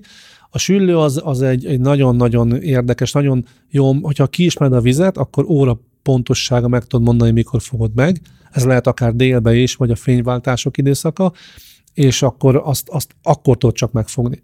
Nyilván nagyon sok süllő van egy helyen, és, és mondjuk ö, föl tud égesíteni, vagy csaliféltésbe odaver, de igazából eléggé kiszámítható hal. E, hogy nyilván sokszor keresbe is írja, meg ki meg a Dunántom, hogy ott van, akár látom is a szonáron, és, és kifújja az óromat, most egy kicsit nagyképenek tűnt az első mondatom, de ez az igazság. És akkor ugye a klasszikus, tehát mondtuk, mondtuk a süllőt, a kősüllő hasonló, csak ki, nyilván kisebb, a csukaban, és van a harcsa, ami még klasszikus ragadozó hal. Én harcsa horgászatot nem nagyon művelek, megmondom össze, hogy kutyogni nem tudok, nem próbáltam még, az nem is nyilván nem pergetés, és Dunán meg én azt gondolom nincs olyan pergetős időszak sok, túl sok, amikor célzottan lehet rá pecázni. Ugye, mert a Tiszán van egy áradás, Tiszának meredek a partja, az avaros vízbe följön, a halak kiszorulnak a parcélbe, és a hal csak aktívan táplálkozik, éjjel-nappal tudod fogni. De a Duna meg egy sekélyebb partú a mi részünk, és amikor áldás van, kimegy az erdőbe, a fák közé nem is látod. Aha, Régen, aha. mikor álltunk combcsizmába és pontyoztunk, húszokáztunk, meg kijön a keszeg is, mindenféle bogarak, amik ott följönnek giliszt, azokat szedegetni, és én utána harcsa. Akkor láttunk olyan harcsa forgásokat, hogy gyerekkoromban megijedtem, mert kijön utána, de azt nem tudod megpergetni. Ezért én azt gondolom, hogy keveset pergetek a harcsára, szoktam fogni, de az mondjuk sülőzés közben beakad egy harcsa. Ugye volt ez a pár klasszikus hal, de pergetve lehet még, ja, elnézést nem mondtam még a keszekfél közül a domolykót, meg a jászt, kimondottan jó lehet őket fogni pergetve is, Hát Domolykora mondjuk a Dunán is van most már erősödik az állomány, de a Tisza, felső Tisza az kisebb patakok, Marcal, Zagyva, ezek, ezek, ezek kimondottan jó domolykos vizek. A jászt is jól lehet fogni, ahol van hasonló csalikkal, mint a domolykó. Van még a csapósügerünk, ami sajnos Magyarországon kisebbek, tehát ilyen 30 cent is az már ez egy jó példány, és akkor lehet még kárászra, pontyra, vörös szárnyúra, ezekre ezt, is lehet. Ezt, vala, ezt olvastam nálad, teljesen megdöbbentem, hogy kárászra meg pontyra pergetni, az hogy? Miért? Hát ez, igen, hát a, amikor jön a, a felmelegedő víz, vagy lehűlő víz, akkor ugye kevesebb a táplálékuk, és akkor a, a fejlét be kell vinni, és akkor azért eszik kishalat, eszik többféle dolgot a kárász is, meg a ponty is. És olyan picit viszterrel, pici csalival, pici ilyen rákkal be tudod csapni, akkor pergetve is meg lehet fogni, és akkor, akkor jó. Egyébként egy pontyot megfogni pergetve brutális, mert sokkal jobban megy, mint egy Igen. süllő, vagy egy balin. Egy három kilós pontyot a fogsz, azért az és ráadásul UL cuccal nyomod, mert egy kis twister, kis csali, az egy jó küzdelem. De a kárász ugyanilyen. Vörös szárnya a Balatonon áttevébe, ott bujkálnak flottákba, gyúszogatnak, pici wobbler, pici gumival, nagyon jót lehet rá. Nem is hallottam még mástól egyébként, abszolút nem hallottam Igen, erről, tök jó. A nagykárászos, aki engem igazából tanított, vagy elestem tőle, Kecskés Viktor volt, nem tudom, ismeritek, ő nagyon sokat UL-pecázik, megy a patakokon, cserkel, olyan helyekre megy be, ahol te be sem ész, szétcsipi a család, de megy, letapossa a gazt, és, és ő, ő, őt lestem, hogy hogy kárászodik, és ő kimondottan elmegy kárászra pecázni. Aha. És ilyenkor pici gumihal, vagy mi a megoldás? Igen, igen, pici Aha. gumihal, pici twister, pici ilyen Aha. kis no action rákutánzatok, vagy valami ilyesmilyen, ilyen, ez, ezek jók. És ilyenkor lassan vontatod? Vagy igen, akár igen, csak így igen, mártogatsz? Igen, igen, emelgeted lassan, Aha. kicsi jigfej, óvatosan hullik le, de Balatonon lehet fogni DV-t is, pici kis twisterekkel, az is, az is jó, ilyen nád foltok előtt, ahol megvan a törése a partnak, ott azért járőrzik a DV csapat, ott meg tudod fogni, vagy sügérjön, vagy dévér, tehát ezek Aha. jó játékok. Tök Igen. jó. Na de akkor gyorsan, mondjuk, hogy csukázni megyek holnap délután, meg tudom, hogy hol vannak tök jó, milyen csalit szok, szokás vinni ilyenkor? Magyarországon klasszikus a körforgó és a kanál, nagyon eszi. Sehol, szerintem a világon sehol nem eszi úgy, mint nálunk, legalábbis én, ahogy tapasztaltam, nyilván más a táplálékhal is mondjuk Svédországban, akkor venni kell, hát most nyugodtan mondtam, a Maps körforgó klasszikusak, hármas, négyes, ezüst, bronz, piros, ezek, ezek alapcsukás csalik, aztán jönnek a kanalak, azokat ugye úgy vezetett, hogy ilyen, ilyen libegi össze-vissza támolyok, úgy hívják a támolyok alá, felemeled, lehullasztod, felemeled, lehullasztod, az egy lehulló falevél, abból is például Otto bácsi, ha csak magyar terméket mondunk, akkor nagyon jó kanalakat csinál, de a csukát meg tudod fogni wobblerrel is, például nagyon jó csukázni, hogyha olyan wobblert vesz, ami suspending, tehát ilyen víz közt megáll, elindítod, lemegy mondjuk egy fél métert, és meg tudod állítani. Ezeket pöcögtetve ilyen döglődő kishalat után azon nagyon jól meg lehet fogni vele, gumicsalikkal szinte bármilyen meg tudod fogni a csukát, uh-huh. akkor vannak az extra csalik, ezek a spinnerbétek, amilyen kis szőrös jigfej van, ilyen kanalak, arra húzol trailerként egy gumihalat, azokat is eszi. Ezekből a csukát meg lehet fogni Aha. széles repertoárra. És jellemzően víz, tehát medernél keresed, vagy víz közt? Vagy? Hát ha van egy bedölt fa, akkor víz közt, ott áll a fágaknál, és ott áll. Ha nincs semmi, akkor medertörésen lesz lent. Aha. Vagy van, amikor teljesen kiúszik nátszélbe sekély partra. Ha csukázni megyek partról, akkor, ahogy mondtam, óvatosan megyek le a part, és először megszorom a part sávokat, mert ott is lehet, aztán szépen megyek be a mélyebb részekre. Hú, egyszer, egyszer láttam olyat, a, egy ilyen bányatom, kint pontyoztam, és egyedül voltam, és éreztem, hogy mint volt egy ilyen nézésem, tehát hogy mint egy nézne valaki. Elnéztem jobb, elnéztem, elnéztem jobb, jobb balra, sehol senki. Mondom, nem jön, nem jön semmi, mi történik? És akkor kinéztem, és nézem, ott van valami fekete a víz a part, parttól egy, nem tudom, egy 30 centire. És ott állt egy csuka, de fenn a teljesen a víz tetején, és így konkrétan szugerált. Igen. És mondom, és most haver, mi van? És felálltam, oda mentem, mondom, na most mit csinálsz? Le is videóztam, és így rám nézett, fogtam magad, és akkor szép lassan, tehát nem sietett el, nem jó van, akkor hagyják végén, és egy es, es, elú, elúszkált, de félelmetes látvány volt. Igen. A csuk egyébként az, az nagyon vad tud lenni, az territóriumvédő is jelentősen, uh-huh. tehát hogyha nagyobb csukát látsz, azért onnan szépen elkerget mindenkit a környékről, és ő ott a király nem fél semmitől, mit, mitől kéne félni, és akkor te ott bukláztál a parton, mit csinálsz, te itt sosem még senki nem bántott, hát nem kapott még horgot se, nem fél tőled. Az, az, biztosan, az, nem, az nem, nem félt. Tehát, igen, hogy, igen, hogy igen, igen. Nyilván az egy ilyen kockató, tehát ott nem, nagyon, nem is nagyon pergetnek, de ez egy ilyen jó két-három kilós, tehát egy ilyen majdnem 60, 60 centi körüli hal lehetett. Na, gyorsan rá kellett dobni egy körforgó. Le is vertem volna azon. Az, az biztos, tehát, hogy... Ilyen nyári időszakokban rendszerint fejűnek napoznak, a kishal is fönn van, kerülget körülötte, és akkor ráver. Nagyon jók ezek a felszíncsalik, a popperek, a, a vogdedogén, sétál a kutyák, vagy bármilyen békaszerűségekkel meg lehet fogni őket. Az az igazi látványosság adrenalin fönn, és húzod, és látod, hogy ráfordul, puposodik a víz, odaver neki, nagyon sok esetben el kapod a csalit előle, mert megijedsz, hogy ott oda durrant, közben kivárni kell, pláne a békánál, mert rejtett horgos, és meg kell várni, mi rávág, elfordul vele, és akkor jó a pozíció, akkor bevágni, de hát az ember a kapásnál egyből reflexen üt, és akkor röpül ki a béka a vízbe. Hú, az, az egyszer volt még hogy a, a holt, holt körösön szarvason, szarvason nyaraltunk, és akkor volt egy csónak, egész nap láttuk napközben, hogy rab, rabol, rabol hal, és így mondtam haveromnak, hogy figyelj, nem hoztunk pergető botot, valahonnan valamit szerezzünk. Szereztünk két botot, két rettentő rossz csalit, dobáltunk, semmi nem jött össze, meg hát kb. első vagy második pergetésem lehetett, de mondom, ki kell próbálni. És akkor így csak annyi volt, hogy néztem, a, a, bedobtam a csalit a csónak mellé, nézegettem, mondom, hogy te hogy úszik a vízbe, vagy tehát olyan kéne húzni, hogy rendesen mozogjon, vagy valami. Húzkálom, húzkálom, és egy hal a csónak alól akkor át rá, rá durrantott, én úgy még értem, kirántottam én is az egész, egész szájgot a vízből. Meglepődsz, persze. De teljesen szóval szépen be, beúszott a csónak alá, megvárta, és amikor ott játszottam vele, akkor durrantott rá. Tehát nem. Fé, ez mai napig velünk is előfordul, például, hogyha zavarosabb a víz a Dunán, húzzuk a csalit, és mondjuk távolabb vagyunk, 20 méter húzod, a végén már begyorsítasz, hogy kikapod, és akkor a bulvány, és akkor mai napig fölkapom én, és pedig tudom, hogy balina pecázok, már százszor, hogy mégis kikapom. Nagyon sokszor leköveti a hal, uh-huh. és még a bokorkarcsibány videóival láttam, hogy végighúzza, még bocspiccel is húzza, aztán veszi ki, mert látja, hogy jön föl a csali, menekül, menekül a hal, és ott a csónak, és akkor gyorsan még rárajta, hogy na még a, elkapom a csónak előtt, nehogy valamit ott gyorsan át tudjon bújni. És még, még tovább húzott spiccel, és akkor még, még van esély arra, hogy becsapjad. Jó dolog ez, és a, akkor mondjuk menjünk tovább a balin. Balint az hol, hol, hol keresed, vagy milyen csalival keresed leginkább?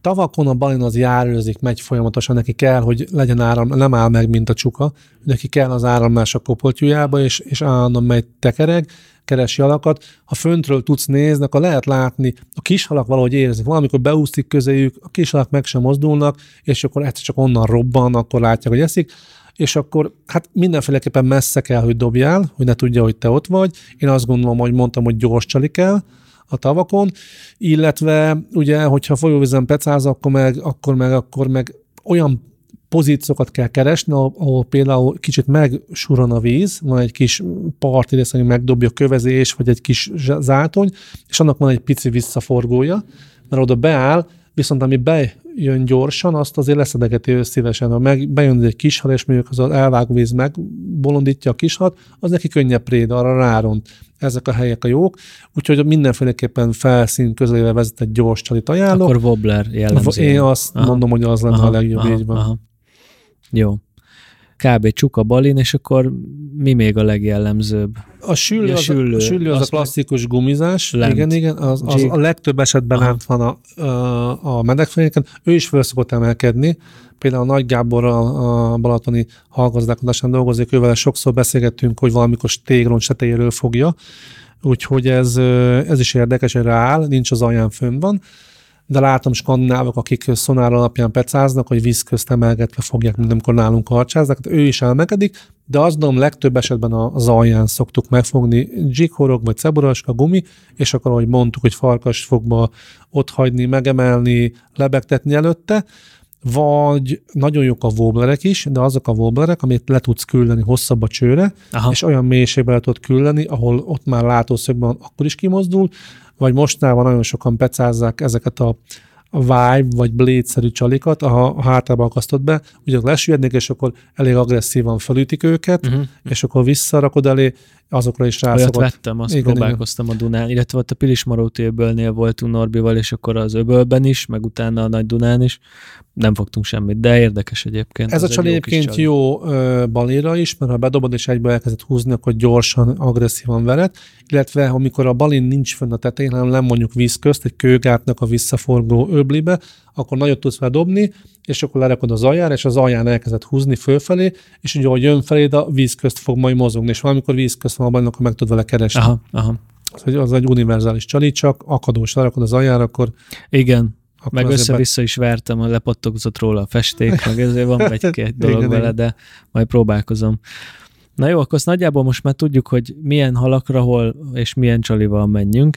Nekem van még itt egy érdekes témám, amit az egyik kiállításon nézegettem, meg nagyon sokat mesélt róla a gyártó képviselője, ezek a multiorsók. És, a, és az ehhez tartozó, azt hiszem, ehhez speciális botok is vannak hogy ez pontosan mire jó, miért használják, nem olcsók azért, legalábbis most már látok belőle ilyen elfogadható áron is, de azért ezek jellemzően ilyen 50-60 százer forintos orsók, meg ilyen elég komoly dolgok. Mire jó ez pontosan? Én multizok bár keveset, de nekem azt mondták, akik komolyan multiznak, a multizásnál a az orsó a lényeg, mert az orsó ö, nagyon meg tudja nehezíteni a dolgodat, ha nem jó az orsó úgyhogy az fontos, hogy abba tényleg be kell ruházni egy jobba. Botokba azért már lehet kapni ott is korrekt árakon. Nagyon tehát gyors a peca vele, nagyon gyorsan tudsz dobni. Ha megnézed az amerikaiat, akkor a gyors pecálán wobblerezésnél, vagy amikor húzzák, tekerik, akkor azzal pecáznak. A dobásnál amikor mondjuk be kell dobni, és be kell ejteni egy fa mellé a csalit, akkor nagyon jól rá tudsz fogni hüvelykújjal, tehát a tovább, dobás távot nagyon szépen tudod beállítani, mert bedobott te spinninggel is, de ott másik kézzel kell visszafogni, és akkor megállítod a csalit, akkor az pont megáll, tehát visszakapod a felkapókart, az pont megáll, de itt még benne van az egy-két méter játék, ami kell, pont, aha, hogy a fához aha, dob, aha. tehát nagyon szépen rá tudsz lassítani, pontosan lehet vele dolgozni, és mondom gyorsabb, gyorsabban tudsz dobni, húzott teked, nem az, hogy két kéz cserégeted. Jó perc egyébként, rá kell szokni, meg kell tanulni, ha ráérsz rá, akkor, akkor megszereted. Én azt mondom, hogy, hogy gumizáshoz, ahogy legalább látom a nagyoknál, gumizásnál, finomabb pecánál, lassabb pecánál, és kicsi súlyoknál a, a spinninget használják mert bár sokan tudnak kis csalival is dobni, legfőképp a nagyobb testű, nehezebb csaliknál jobb, ott, ott tudsz jobban érzékelni. Ugye megdobod, dobásnál elindul a csalid, az nyilván húzza a zsinort, pörög le a mhm, dobról. Uh-huh de a kis csalu belassul, mert Igen. pici csali, és a dob még pörögne, ilyenkor aha. utána fut, és ilyen gubancod lesz. Aha, Na, ezt aha. kell jó szabályozni, vagy hüvelykújjal, vagy egy komoly orsóval, aminek finom ez a, ez a fékrendszer, meg tudja ezt fogni. Ennek ez a lelke. Aha, értem. Én ezt értem. tanultam a nagyoktól. gyors, gyors közbevett hülye kérdés mi az a multihósó? Ja, igen. Mert nekem, nekem nem egyértelmű. Uh, meg nem biztos, igen, igen, nem biztos, hogy a hallgatók is tudják, ez gyakorlatilag egy teljesen más működési elvű orsó. Itt nem a bot alatt van, hanem a bot tetején mondjuk így, vagy nem tudom. És ez egy Hát talán Tobi jobban el tudja mondani, hogy megértsék. Hát igen, van a, van a spinning felszerelés, meg a, a casting felszerelés. A spinning felszerelés megszoktuk, van a bot, alul az orsó, a gyűrűsor alul fut végig. És ugye itt a zsinór az lefut, igen. a dobról, a fixen álló dobról. Viszont a, a, a castingnál, vagy a multiorsónál fölül van egy kisebb, ilyen kis tojás, vagy henger alakú kis orsónk a, a bot tetején, a gyűrűsor is végig fönt van, és itt maga a dobás közben maga a dob forog, dobszalad, és az engedi a zsinorodat, és ezt tudod szabályozni, hogy ez mennyire gyorsan vagy könnyen szaladjon le. Hát akkor igazából ez ugy, ugyanaz az orsót használják a, az ilyen nagyobb tengeri pecáknál, tehát ahol, így van, ahol ugye van. ilyen nagy halakra mennek, ez igen. csak ott nyilván gondolom, igen, igen. gondolom ilyen más méretben. Persze, persze. És igen, egy... és ugye itt az orsó állása is ugye merőleges a, a tengelye az orsónak a botra, még ugye a spinningnél meg párhuzamos. Igen, és egyébként az miért van, hogy a gyűrűket miért kell felülre tenni? Tehát annak, hát az orsó is fönt van, és ott, ja, csak ott ezért, tehát, vannak hogy... olyan botok, ahol megcsavarják, és egy ilyen egy ilyen spirálpályán lefut alulra, ez szerintem már csak egy ilyen plusz extra, de nincs ja, tehát akkor a gyűrű az csak azért van ott, mert az orsó, az orsó, orsó miatt, nem azért, mert másképp lehet úgy akkor terhelni, mert ezen, ezen egyszer beszélgettünk talán. Igen, de. beszélgettünk erről, hogy vajon máshogy ter, terhelődik-e a bot, hogyha fölül fut a zsinór, de mint akkor, hogyha alul. De, de mivel ugye azok... gyakorlatilag itt a, a gyűrű, az tényleg egy gyűrű, tehát a, a zsinór ugyanúgy terheli a gyűrűt bármelyik oldalán ér hozzá, ezért valószínűleg nincs nagy különbség. Igazából, amikor még jelentős ez, én azért szoktam még ezt használni, amikor elmegyünk olyan helyre pecázni, ahol nagy csaléva kell dobni. Ugye alapesetben a spinningnél a mutató ujjadat akaszt a zsinórba, azzal dobsz, de hogyha nagy csalival dobsz, és egész nap pecázol, akkor szétvágja a kezdet. Uh-huh. Míg, hogyha ilyen orsóval, multissal vagy castinga dobsz, ott nem kell beakasztanod, egyetlen az orsó megoldja azt a problémát, csak amikor a dobás távban meg kell állítanod. Tehát ott egy napos pec alatt 5-6 vágás van, azért az széttépi. Azt, azt nem lehet bírni. És amikor elmész egy túrára, külföldre, ahol, ahol több napig pecázol, hát ott, ott azért van probléma. Akkor úgy nézem, mint hazajött, mint Michael Jackson talán azért az újad ilyen Fehér szalagok, minden, hogy túléld az új veszteség nélkül a pecát. És akkor melyik az a, mert mondhatok, hogy múlt én egy pillanatra azt hittem, hogy az, amivel legyezni szoktak. Az, az, nem, az a legyező orra. Az, az simán az legyező, az legyező Azon ilyen tárolósok Tárolósok, igen. igen. az igazából ők lefejtik kézzel, és a dobás adja meg a, a zsinós súlyának köszönhetően hogy milyen, milyen messzire jutatják el a, a zsinort. Tehát a zsinónak van egy súlya, és, és ahogy lezel, mindig, mindig engedsz egy kicsit ki. És hogy előre-hátra legyezed, mindig egy picit, mindig egy picit hosszabbra megy ki a zsinór, és a végén tudod, hogy az neked 20 méter, akkor annyit húzol le az orsorról, ja, és, és addig fogsz dobni. Aha, és mikor hal van, akkor kézzel is tudsz választani, de hogyha túl messzire dobta, akkor nyilván orsóval rátekersz, zsinort összeszedsz, és akkor kézzel szépen szabályozod a zsinórnak a beúzását. Az is érdekes, ilyet, ilyet, ilyet próbáltál már?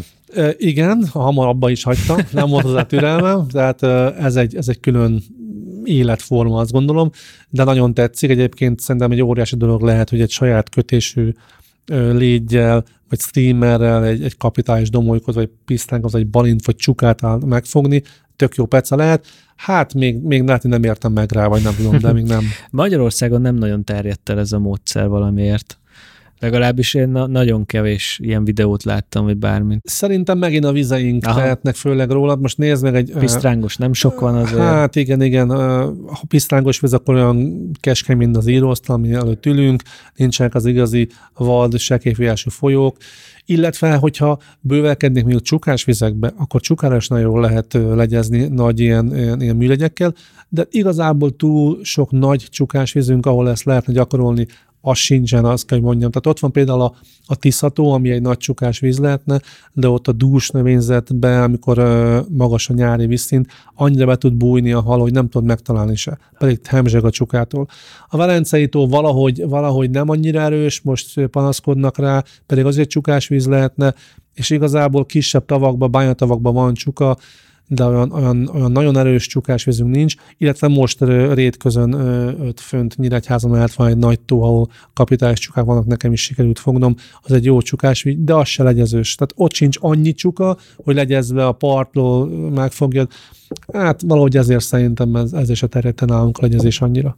És egyébként így mondtad a pisztrángot, mert alapvetően ugye van az országnak a nyugati részén, meg északon a Szlovákia, szlovák határnál, ott van egy-két hely, ahol lehet pisztrángot fogni, hogy pisztrángot például milyen csalival érdemes, hogyha véletlen az ember talál olyan vizet. Pont most voltam pisztrángozni, megmondom őszintén, hogy ugye van a Magyarországon a parti pergető országos bajnokság, és pisztránga horgásznak, és ez úgy néz ki Magyarországon, hogy elmennek a Gajapatakra a srácok, az ö, Bodaik, Székesfehérvár környékén van, és abban a patakban gyönyörű festői egyébként a táj, de az is egy keskeny kis folyó, oda mennek, és hát telepített pisztrángra pecáznak, minden évben raknak bele a pisztrángot, mert egy versenyt az ősonos állomány nem bírná, mert kevés van benne, és akkor ott is, hát pici wobblerek, kishal, bogár, utánzat, mindenféle ilyen lárvák, gumikütyük, tehát óriási választék van, keménység, görbület, tungstenfejek, fél grammokkal pecáznak, kicsi kanalak, kicsi körforgók, uh-huh. ugyanúgy megesznek a domolykó. Igen, igen. Hát őt nagyon lágy botta pecáznak, pontosan azért, mert a, pisztránk nagyon vehemensen védekezik, és hogyha nem lágy a bot, akkor lerázza magát. Tehát nagyon lágy, kimondott pisztrángos botokkal pecáznak a srácok. 14-es ö, monofilt zsinort használnak, mert az még nyúlik, még ad egy lehetőséget arra, hogy ne menjen el, úgyhogy nagyon le van finomítva, és ezért mondom, hogy mivel nem tudnak normálisan edzeni, külföldre kénytelenek kijárni, egy világversenyen nehéz felvenni olyan országokkal a versenyt, ahol viszont kimegy, és akkor ott van a szomszédban. A kertben. igen, Ja, igen, ja. igen. Hát igen. Olvastuk Álmossal itt a cikkeidben, hogy azért te jártál elég szép helyeken is, az Ebrón, Svédországban, a Dunadeltában. Igen, igen, igen, igen. Mi volt a kedvenc? Meg mesélj erről, légy mert azért ezek nem... Fú, nagyon nehéz, nagyon nehéz a kedvencet. A kedvenc Svédország lett, megmondom miért most csak a visszamenőleg a halfogás szempontjából, de ez is jó sztori. Először voltam azt hiszem az Ebron, külföldi horgásztórán, és ott mentünk ki óriási sügerek reményében, olyan két úriemberrel mentem ki, Tom Palaci bácsival és Norbival, akiknek már régóta kijárnak, és van kint lakókocsijuk, és akkor láttam a képeket, hát elvittek, tök jó volt, letekeltünk 2000 valányszáz kilométert egy seggel, Kocsival és, mentetek? igen, igen, igen, igen. és alig vártam, hogy pecázunk, és hajnalba kiértünk, és megálltunk több duzzasztó gát, mondja az Ebrót duzzasszák, megálltunk a, a, a gátnál, és csak azt hallottam, hogy pff, jaj, jaj, hát na mi a baj, hát itt vagyunk gyerekek, megúsztuk. Hát azt ilyen vizet nem láttak még itt, meg volt áradva, ki voltak nyitva a zsilipkamrák, ömlött a víz, koszos volt, hát az milyen peca lesz itt. Hát na most már itt vagyunk, próbáljuk meg. Kimentünk, kerestük a, a mocskos vízben, mert a Duna, amikor megárad, olyan volt az Ebro, az állóviszért, hát sügeret nem találtunk. Hát mondják, hogy ők inkább kajázgatnak, meg menjünk el, nézzünk körül. Hát na, várjátok, én kimennék, és akkor elővettem a Dunai pecás múltamat, és elkezdtem radarozni az ottani felszereléssel, és találkoztam, találkoztam ilyen, ilyen hatalmas nagy sziklás részekkel, tehát ilyen 20 méteres vizekről beszélünk, ahol van egy ilyen idézőben plac, de ami 7 méter, meg 6 méter, gondolom, mekkora sziklás terjedelem volt. És azon volt sülő, és akkor elkezdtünk sülőzni. Úgyhogy három nap avval telt, hogy fogtunk sülőt, de nagyon sokat fogtunk, szerencsére nagy a halbőség, így megúsztuk a pecát. Ezért az Ebro az nem lett kimond kedvenc vizem, de nyilván teljesen jó, és más körülmények között jó lett. A Duna Delta azért volt jó, azért mondom utoljára Svédországot, mert ott aztán megint egy műsor tudnék beszélni. No, de hát azért volt jó, kétszer voltunk, egyszer voltunk kint legelső alkalommal, akkor nagyon érdekes, hogy kimentünk, és ott a helyi gazda mondta, hogy üljünk le, együnk, ígyunk, pálinkázunk, ne siessünk. Mondjuk, hát mi dobnánk, hát csak négy napunk van. Mondta, hogy hát magas a légnyomást, ki sem menjetek 1035 légnyomás, hogy az tényleg nem kedvez itthon se. Hát mondtuk, mi majd a magyar betyárok megmutatják, hogy itt Romániában hogy kell csukát fogni, hát nem mutattuk meg, mert alig burtunk összekaparni csukákat, aztán voltunk egy következő alkalommal, akkor jót légnyomás, és nagyon jót békáztunk. Ugye ott nagyon fontos, hogy a, az ilyen fekete tengerrel kevert víz, ott nincs annyi sneciük, mint nálunk, tehát ezek a körforgók, ezek, ezek nem működnek. Keszeg van, béka, mindenféle pocok, mindent teszik ott. A nagy csalik működtek, és a béka. Gondolj be egy olyan helyen, ami tiszta lápos, nem is dobnál bele csalit, mert elakadsz. Ezeket a békeket a tetén úráltattuk, és fölrobbant a víz. Óriási élmény volt, és ott tanultam meg azt, hogy, hogy nem bevágni, megvágni, mi viszi, és ha megy a zsinór, akkor rászámolsz kapás, egy, kettő, három, négy, öt is durra, akkor bevágni, mert akkor volt akadás. Aha. Jó volt, visszamenni oda is bármikor. Aztán jött a Svédország, ott is ö, sikerült már párszor von ö, eljutnunk, ott rettentő sok hal van, de bár Svédországban ez hogy kell képzelni? Mert hogy a fele víz kb., de ilyen össze-vissza szabdalt. Igen, igen, igen. tó, folyó, patak, Brutális mennyiségű vízük van. Hát mi, mi Karlskrona nevű város mentünk, az, az szinte ilyen tengeri, ilyen, ilyen öblök, ilyen sósvizek, és akkor hát ezt néztük ki, oda jártak régi ismerősök, menjünk akkor oda, nagyon jó, mert ez úgy, úgy néz ki, hogyha beülsz az autóba, 12 órát autózol Rostokig, Rostokban van egy kik. Oda is kocsival. Hát, oda, hát igen. Jézus. Hát mert a cuccot az, az ott... Hát persze, repülővel igen, nagyon drága, igen, igen, meg igen. macera egyébként is kivinni. Így van, és akkor elmentünk 12 óra volt Rostok, ott fölülünk, fölülünk egy nagy kompra, ott lefekszünk, alszunk, 10-kor indul a kop, reggel négykor, ötkor dudálnak, lejössz az autóval, két óra az autót, kiérsz hétre mondjuk a kempingbe, átveszed a csónakot, adnak csónakot a fahászhoz minden, és akkor Ezek van egy... ilyen horgász kemping már Igen, konkrétan? igen, igen. Hát rendes kemping is, de télen ilyen összegben általában csak Aha, a horgászok aha. vannak ott. És akkor kapsz egy csónakot, meg egy radart, hogy akkor mehetsz. és akkor mondjuk, hogy engedély, hát engedély, hát milyen engedély? Jogosítvány. Persze, Mondjuk, hogy a vihar ki lehet menni, ugye a Balatonon megszoktuk, Igen. hogy hát ha annyi eszed van, hogy kimész viharba, akkor menjél ki viharba. és, és akkor mondtuk, és akkor hát, hogy tudjuk, hogy sziklás a terület, minden, mondták, ott a radar, hát figyeld, Azért hát van. nem vagy hülye gyerek, azért van, hát nyilván mi rámentünk, mert benéztük a sötét meg a, a világos részt, és a csigát ledaráltuk. Nem baj, a szertárban van, euróért lehet venni csigát, de hát ott rettenetes, az a, az a 60-70 centis csukából brutális, tehát ilyen öblöket át ö, csorog szél fúj. Hát egy öböl ez akkor, mint egy fél velencei most méreteket el tud képzelni. Rettenet. Igen, igen. És akkor ezekkel a 10-12 centis csalikkal ebből a 60-70 centis csukából elég sokat tudsz fogni, és akkor hát fogjunk nagy csukát. És akkor láttuk, hogy ők nagyon nagy gumikkal pecáznak, ilyen, ilyen 20 centis, meg 15 centis gumikkal, és ott az a taktika, hogy, hogy azok is viszonylag ilyen nagy terjedésű, lapályosabb részek, mondjuk van két méter víz, tegyük föl, a két méter víz alatt már van még egy fél méter gaz, abba ül a csuka, és neked körülbelül egy méteren kell elhúzni, vagy még lejjebb a gazhoz, és bedobod, és csalit húzod monotonon. Nem is nagyon kell semmit csinálni, csak el kell találni a tempót. Nagyon fontos a sebesség, és hogy milyen mélységbe húzod. És egyszer csak följön alulról a csuka, és az ott jönnek a 80-90 méteres csukák, Hát abból is sikerült többet fogni, méter fölé nem sikerült mennünk be, hát nyilván van abból is bőven, de azért ezek a, ezek a vad 80-90 centis csukák rettenetesen mennek, sokkal jobban védekeznek valahogy, mint itthon. Tehát hiába vigyázol, nem tudsz úgy hazajönni, mint nem bökötted volna összekezdett, pedig már kesztyűt használtunk, minden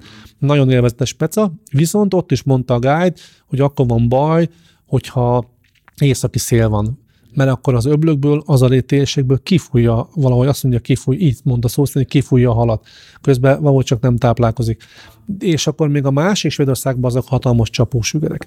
Hát ilyen másfél-két kilós csapósügereket el 9 centis gumival sügerezünk kint, itthon meg az sűlőre pecázunk akkora, és ha meg tudod találni, akkor eg- egész nagy csapatot lehet felfedezni, és hát az egy, tehát egyik nap sügereztünk, másnap csukáztunk, szóval, és akkor az úgy ki van építve a horgászat, hogy mész, megállsz a csónakkal, parkoló, kimész a Lidlbe, bevásárolsz, visszamész, tovább mész, megállsz a benzigúton, tankolsz, tehát nem tudjátok elképzelni, hogy mennyire ki van építve az egész, mert nagyon sok a horgásznap, és, és hát parádés a hely, de nyilván ezek a belső tavak, amit te mondasz, nagyon vonzóak azok is Svédországban, de hát brutál sok vízük van, nagyon sok horgász van, és tök kulturáltan nyomják, és hát jó, és az édesvízi alakat ők sem eszik, hanem Igen. csak, csak hát, hobbi. Így van. Aha. Azt mondta, hogy mert ugye a magyar ott volt kint, hogy megeszik a csukát, meg a süket, mondták, hogy figyelj, hoz ki, mint megeszel egyet, kettőt, ja, ja. meg, de, de itt nem is értik a kérdést, Persze, hogy, van hogy most tőke, igen, hal, igen, van minden, amit akarsz. Igen, igen.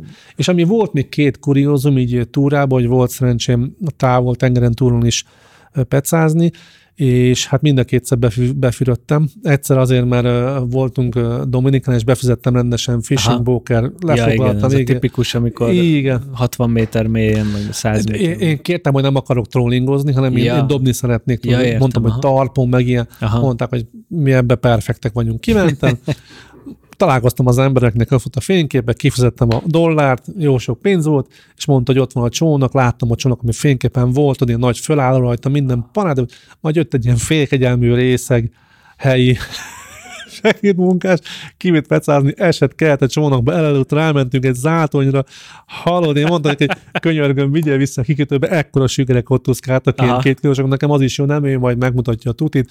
Elvitte egy öbölbe, ott a biztonsági önök majdnem elvittek minket, mert ez egy zárt ilyen laguna volt kialakítva, tehát az egy nagyon nagy veszteség volt, a feleségem fogott egy nagy barakudát, mert mondtam, hogy ugye vissza a kikötőbe, elkezdtem ott magyar modell pecázni, és vettem észre, hogy szakít, rág, nem bírtam kivenni egy halat se, és a feleségnek sikerült kivenni egy szép barakudát. A gyerek mertünk egyből egy ilkót, a bokáig álltunk a vérbe, mondta, hogy viszi haza.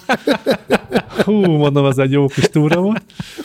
És a következő meg egy másik ilyen... Svédország. Igen, igen. A másik túra az meg az, az, az is jó volt, bár nekem vicces volt feleségem, nem annyira, majd biztos Sydney fog, ha meghallgatja a műsort. Ott is kimentünk ilyen horgászgájdokkal, és ilyen, ilyen koralzátonyok között pecáztunk, és mondták, hogy vigyük ki, mert azért most nagyon jó időszak van tonhalra, azt picit, tudják, hogy nem akarok trollingozni, de most nagyon jó lesz, kimentünk, és azt kell tudni, hogy hogy a, a, a korallzátonyok belse az nagyon szép tükörvíz, de mész ki, az a nagy óceán azért hullámzik, és a korallzátonyoknak a bejáratán összecsapódnak a hullámok, hatalmas hullámok vannak, és ezért komoly hajóval vittek minket, és olyan hullámok voltak, hogy én is be tojtam a gatyába, mert brutális volt, feleségem rosszul lett.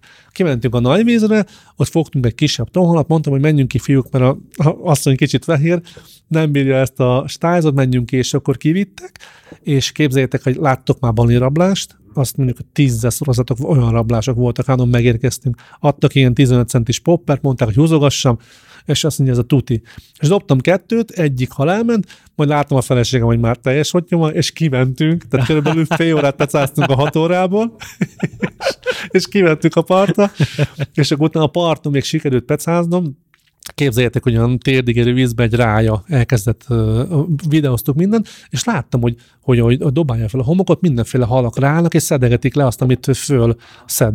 És volt ám egy horgászbot, hogy, hogy nem, és egy ilyen teleszkópos, mert csak azt fél, be a, a, a podgyászba, és elkezdtem pecázni, és ilyen rákféléket húzogattam el a rájfőt, és minden dobás kapás volt, de nem tudtam megfogni egyet se.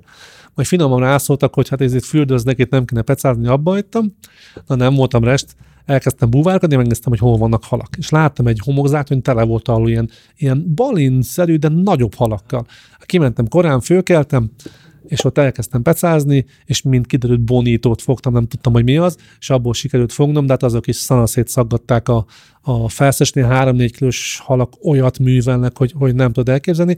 Úgyhogy én azt gondolom, ezek a halban gazdag vizek, ezek, ezek nagyon-nagyon turvák, Magyarországon nem is lehet elképzelni, ha valaki teheti, akkor, akkor mindenféleképpen próbálja ki, mert teljesen más élmény.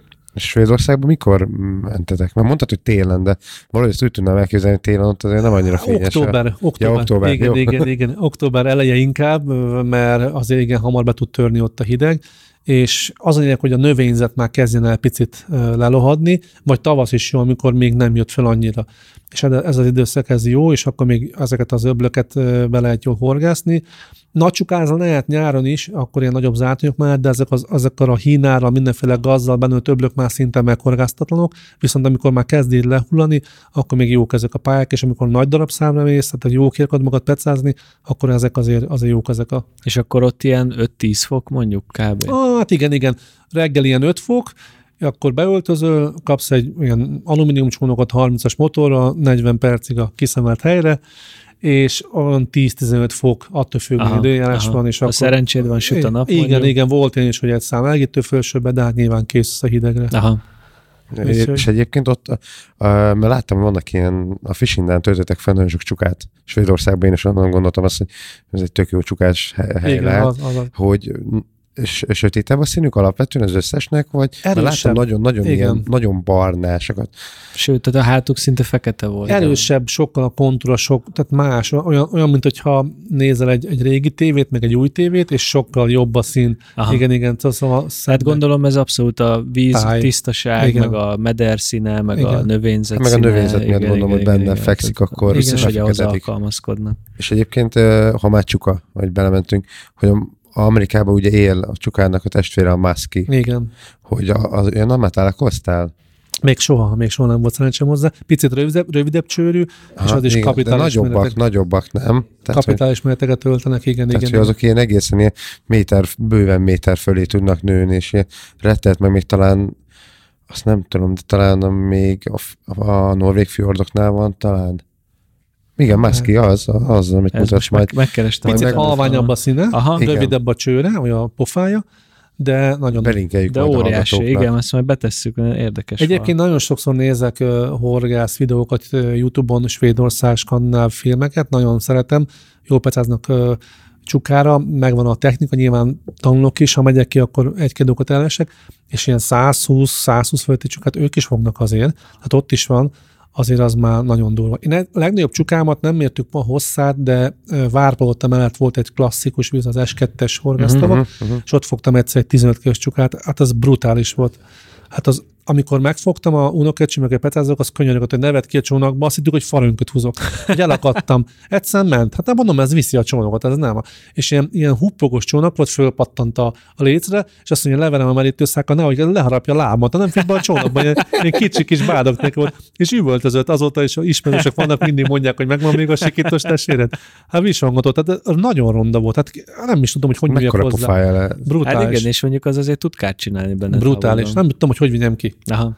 És ugye nyilván ott megvan a speciális fogás, láttam a tévén, akkor próbáljuk meg, nem fogod meg tarkón mind a 60 centis, hanem szépen be kell nyúlni itt az áll kapcsa alá, ott nincs foga, és akkor belemarkolni, azt kiemelni. Hát, de hát csak találd el, meg hát igen. Igen, az, a nagy csak az az egy Aha. biztos fogás van mert ugye, ahogy szétnyílik a szája, ott a kopoltyú alá, nem a kopoltyúhoz, hanem az állkapcsa alá. Az ott oda benyúlhatsz, igen, igen. Ugye neki csontos, csontos az állkapcsa, ugye? Igen, igen, igen, igen, igen. Hát azért nem, például ez is olyan, hogyha most így egyedül kimennék, és fognék véletlenül egy ilyen nagyobbat, nem tudom, hogy hogy nyúlnék hozzá. Tehát nem, nem árt, ha valaki ott van, aki azt mondja, nézd, így kell, és akkor... Igen, az nagy segítség. Az úgy már könnyem. Még, én még két dolgot szeretnék megkérdezni, aztán lassan le is jár az időnk, de de két nagyon fontos része van a pergetésnek, amikor már egy picit profibb az ember, meg mondjuk van rá lehetősége. Az egyik a csónak, a másik a radar. Gondolom, az, ezek olyan szintlépést jelentenek a pergetésben, ami, ami aztán az eredményességen komolyan meglátszik.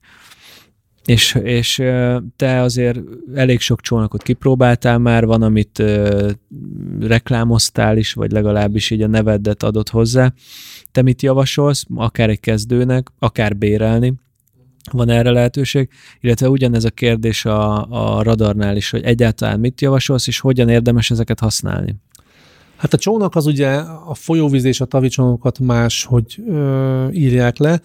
Például a Balaton ez a dióhé forma az elterjedt, a hegyes, magasabb eleje van, jobban vágja a hullámot, a hullámok kevésbé csapnak meg, mert ő inkább billeg a hullámokon, ezért úgy érzed, hogy nem stabil, közben stabil ő, viszont a hullámot így jobban állja. Uh-huh. Bár nagy hullámban nem pecázhatsz Balatonon se, de azért amikor leveszik a viharjelzést, de még a hullámzik a víz, azért mondjuk egy, egy lapos csónakba akár jobban be is a víz, bár az stabilabbnak tűnik. Folyóvizeken mindenféleképpen a szélesebb fenekű lapos, vagy ilyen katamarán, vagy a, az enyhén vétestű csónakokat szokták ajánlani, mert nem annyira billeg stabilabb. Uh-huh. Én azt mondom, hogy 5 méter körül az már az egy megbízható hosszúság, a, főleg a ketten vagyunk, olyan 4-20-as csónakban ma összeakadunk a spinc, stb. nehezebb. Meg lehet oldani azzal is, nem probléma, de de az egy, az egy lényegtelen határ az 5 méter. Egyébként az még fontos, hogy Magyarországon 9,9 lóerő fölött, tehát 10 lóerőtől kell jogosítvány, ezért a, a 9-9-es motorok azok már tudnak kisebb trükkel olyan erőt, ami az 5 méteres csónakot már jól viszi, használható. Egyébként, ha túl nehéz a csónak, nem tudsz menni vele normális tempót. 9,9 lóerő. Igen, igen, igen, igen. Tehát hát, a szabályozáshoz van idomítva nem a teljesítmény. Igen. Hát ez pontosan fordítva volt a teljesítmény, volt végzetve a szabályozás. Tehát akkor 9-9-es motor gyártanak a legtöbb gyártó, és akkor ja, mondták. Ja, értem. De egyébként például Olaszországban 40 lóerő ez a határ. teljesen másról beszélünk. Nálunk... Jó, ott bukós isak sem kell. Hát igen, igen és akkor ezek a motorok, ezeket a, a 5 meg 4 méteres testeket, ezeket tök jó viszik, és akkor nem kell semmilyen műszaki a csónakra, nem kell vezetőengedély, kultuláltan kötelező felszesek betalásával lehet ezeket használni. Én azt mondom, a folyóvízen a laposabb testű, a laposabb, mondjam, ilyen 1,72 méter között széltésségű csónakokat használnám, mert azok stabilak, nem billegnek, Kisebből is lehet horgászni, voltak régen a faladikok, azok is jók voltak, de, de nehezek, billegnek. Ugye most itt van két nagy különbség, az alumínium vagy a műanyag vitáznak egymással, az alucsónakosok, a műanyagosokkal. Kinek mi tetszik? Az alu hangosabb, ridegebb, talán jobban tűri az ütés kopást. Kinek mi tetszik? Nekem most műanyag van, de akinek alu van, nyilván az is megoldja. Itt a súly és az erő tartományt kell belőni, aztán utána egy még nagy lépés, hogyha már veszel egy nagy motorosat, engedéllyel, vizsgával, elég macera, eléggé komolyabb vizsgálat meg kell csinálni, az megint egy szintlépés, én, én azt mondom, Magyarországon nagyon jó csónakokat lehet kapni, aki engem is támogat, a hírősök, tök jó csónakai vannak, forgalma az alucsónakokat is, de vannak más gyártók, Sárosdon is van nagyon jó horgasz csónakgyártó, de, de szerintem eléggé jó állunk ebben, nincs gond. De hát nyilván Európába beszerze bármit, ha neked tetszik valami, akkor veszel finval csónakot, vagy most mondhatnák nagyon sok példát. Én azt mondom, 5 méter körül gondolkodjunk, az már úgy jó, hullámokat is jobban állja, és akkor észszel megtanuljuk a közlekedést. Hát igen, az fontos. Pláne a Dunán mondjuk. Igen, igen, igen, igen, igen. Nagyon sokan félnek a hajóktól, de nincs, nincsnek már olyan nagy hullámot keltő hajók, mint régen. Régen voltak ezek az egy hajócsavaros, mondjuk román utasszállítók, ami akkor a hullámot csinált, hogy bele kellett kapaszkodni a, a facsónakba is, becsapott a 6 méteres facsónakba is, de hogyha észre közelíted meg a hullámot, tehát nem merőlegesen mész rá ilyen 45 fokba, így, akkor a csónak az kimozogja magát. Tehát nem nagyon kell félni a hullámzástól, szerintem ezek a csónakok már bírják. A Balatonon még nyilván a, a viharjelzés határozza meg, hogy kimehetsz vagy nem, ott a dióhéj csónakok azok ezt megoldják, billengnek, de ha pecázol, meg fogod szokni a mozgását, és hozzászoksz. Nagy téma radar. Hát ebbe is ö, három gyártó terméket próbáltam, klasszikusok uh, Lawrence, Humminbird, Garmin, most jelenben Garminon van, de mindegyik fejfej mellett jár, élen vannak, mindenkinek nagyon szép a képe, és tényleg ezek már nem csak arra jók, hogy a, a medder térképezzük föl, mert legfőbb esetben azt használtuk, az akadókat kerestük, hanem az újabbak már meglátják a halat. Ott van, ott van a hal. Hát ez, ez nem csak egy ilyen kamu. Nem, nem, nem, nem, tehát azt már látod, azt kell, hát nyilván a radar használatról megint lehetne beszélni egy műsort is, de ha már tudod használni, ki tudod szűrni a vízközt mozgó halokat, mondjuk azok pontyok, keszegek, meg a mederfenéken lapuló halakat, ami nagy valószínűség a ragadozó, mert a, egy helyben a, a fenéken a ragadozó áll. És akkor különböző hercek vannak, különböző extrák vannak hozzá, térképet tudsz csinálni.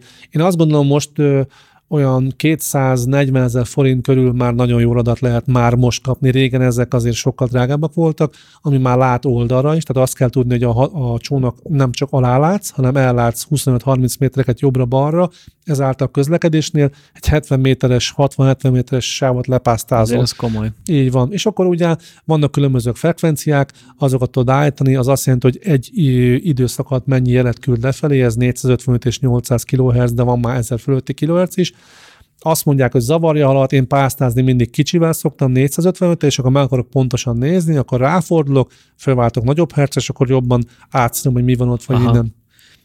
És akkor jobban is látszik, hogy pontosan, Igen, hogy néz ki ez az akadó. Így vagy van, így van, így van. Aha, aha. De mondom, a legfőbb erénye a meder feltérképezés, a ragadozóak legtöbb esetben valamihez idomulnak. Van egy kifürdés, egy pontyos kifürdés, egy keményebb ajzat, egy kagylópad, egy víz alatti roncs, egy bedőlt fa, egy medertörés, Dunán nagyon sok medertörés van, elég egy 20-30 ilyen kis lépcső már beáll, úgyhogy ezeket nagyon jó meg lehet ezekkel nézni.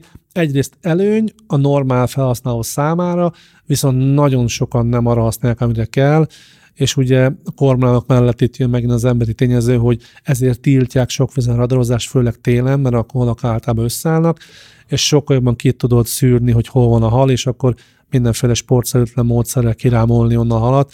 Tehát ezért tiltják azt. Tehát mindig a buták miatt büntetik a Hát normális igen, a embereket. normálisokat. Igen. Magyarországon mondjuk hol van ilyen példa, hogy valahol nem szabad rad, vagy tilos Hát az utóbbi években bevezették szinte minden vízre majdnem, de most megengedték a horgászvízkezelőknek, és például a mi Duna szakaszunkon most nem volt tiltva radar, de előző években tiltva volt. Ezt nem is tudtam, is hallottam soha. November 15-től március végéig, vagy február végéig nem lehetett radarozni. Aha, aha. Pont. De ugye ez megint olyan rossz, mert úgy volt megszabva, hogy radorozni lehet, csak nem lehet horgász felszerelt csónakban. Most mit csinál, aki bűnöző, vagy nem érdekli? nem, Igen. ér- vagy kimegy, leradarozza, Ja. ja. kirakja, és visszamesz, és akkor egy róla leveszi a halat onnan. Igen, igen, igen. Tehát megint azt mondom, hogy ez nehéz. Például a Velencei tavon volt olyan szabályzat, hogy nem lehetett egész évben radarozni. Zsona, aki megvette egy millió forintért a radarját, az ott volt a polcon és porosodott, az milyen bosszantó lehetett.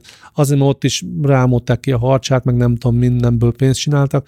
Nagyon nehéz ez a dolog, és sok érdeket sért, de Meg nem könnyű kell. a vízkezelőnek, de valóban meg kell oldani, hogy az ne sérüljön, aki amúgy normális. igen, igen. És ugye olyan szabályt hozni, ahol szigorítás van, és mindenkinek olyan nem tudsz. Tehát mindig valamelyik fél sérül. Nekem annyi, annyi kérdésem volt, mert mondtad ezt, hogy tehát 250 ezer forinttól indulnak ezek a radarok.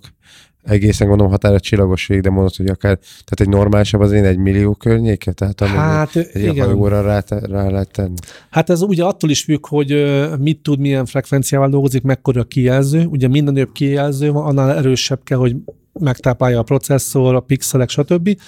Egyébként rettentően túl van szerintem árazva, de nyilván ez egy, ez egy luxus cikknek számít, tehát azon lehet keresni, de ez a, ez a másfél millió, két millió forint ezekbe bele tudsz csúszni.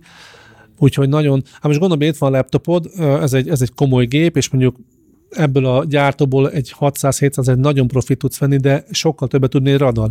Most egy ugyan, ugyanolyan, ugyanolyan ekkora méretű radart két millió forint fölött adnak ekkora kijelzővel. Tehát hol van az egyensúly?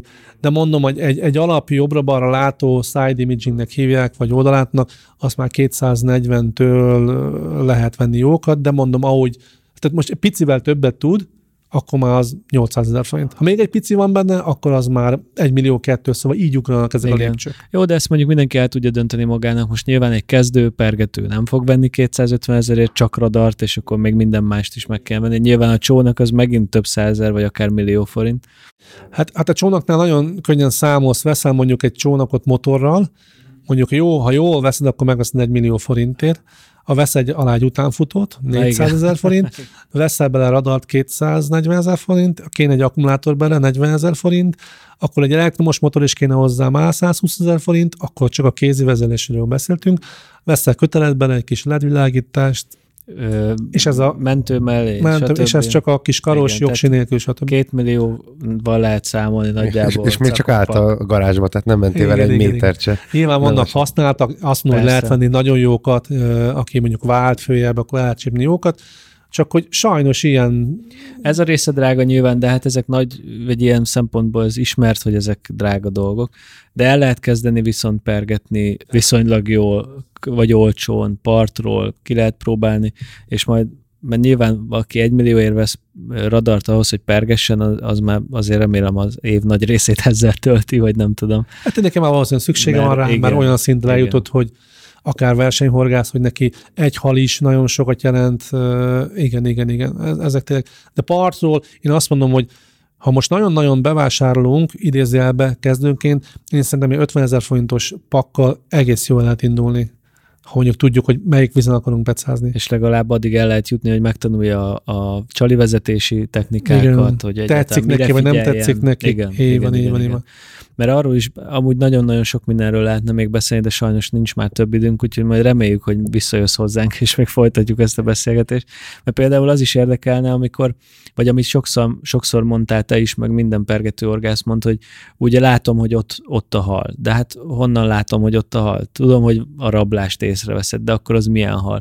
Hogy ott áll a csuka, vagy nem ott áll a csuka. Szóval, hogy ez egy csomó ilyen apróságon múlik, mert lehet, hogy oda dobálsz, ahol abszolút nincs is semmi. Igen. És ez is egy ilyen érdekes téma. De sajnos ebben ma már nem fogunk tudni belemenni, így is rengeteg dolgot megtudtunk, és remélem, hogy azok a hallgatók, akik a pergetésről szerettek volna hallgatni, most picit elégedettebbek már, és hát nekünk megint megjött a kedvünk természetesen, de ez minden Persze, adásnál így mehetünk. van, hogy, hogy már most indulnék, de a nyár az nem feltétlenül erről fog szólni, nekünk legalábbis szerintem. Viszont ősszel, ősszel biztos, hogy fogunk menni, úgyhogy ha esetleg összejön, akár együtt is, hogy jó, valahol jó, jársz, kelsz, és éppen arra járunk, elébe. Tök jó.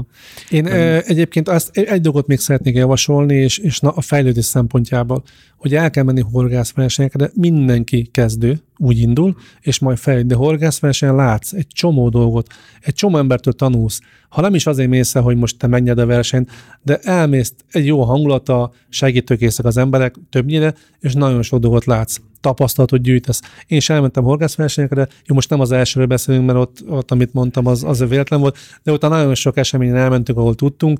Nem vagyok jó versenyhorgász, mert nem tudok úgy számolni, taktikázni. Én valahol ezt egy hobbinak tekintem, és az, az örömért megyünk el, tehát jó a hangulat, de nagyon sokat lehet tanulni, nem szabad ezen félni, meg tétovázni, el kell menni, és ott minden ott van terítéken. A bot, a csali, hogy hogy vezeti, hova dob, mikor. Igen, el lehet lesni a profiktól mindent. Így van, ja. így van csak kell egy csónak, meg egy radar. Vannak parti, parti, ja, persze, van. persze, Már persze. pedig már felcsinnt, felcsillant a szemem, hogy csónakot meg radart kell vennünk. Imádok kell, megyünk, amúgy. megyünk versenyezni, én benne vagyok. Megyünk? Jó. Persze. Na nézd ki, hogy hova megyünk. Parti szóval. verseny, parti arcok. Parti arcok, pergető verseny.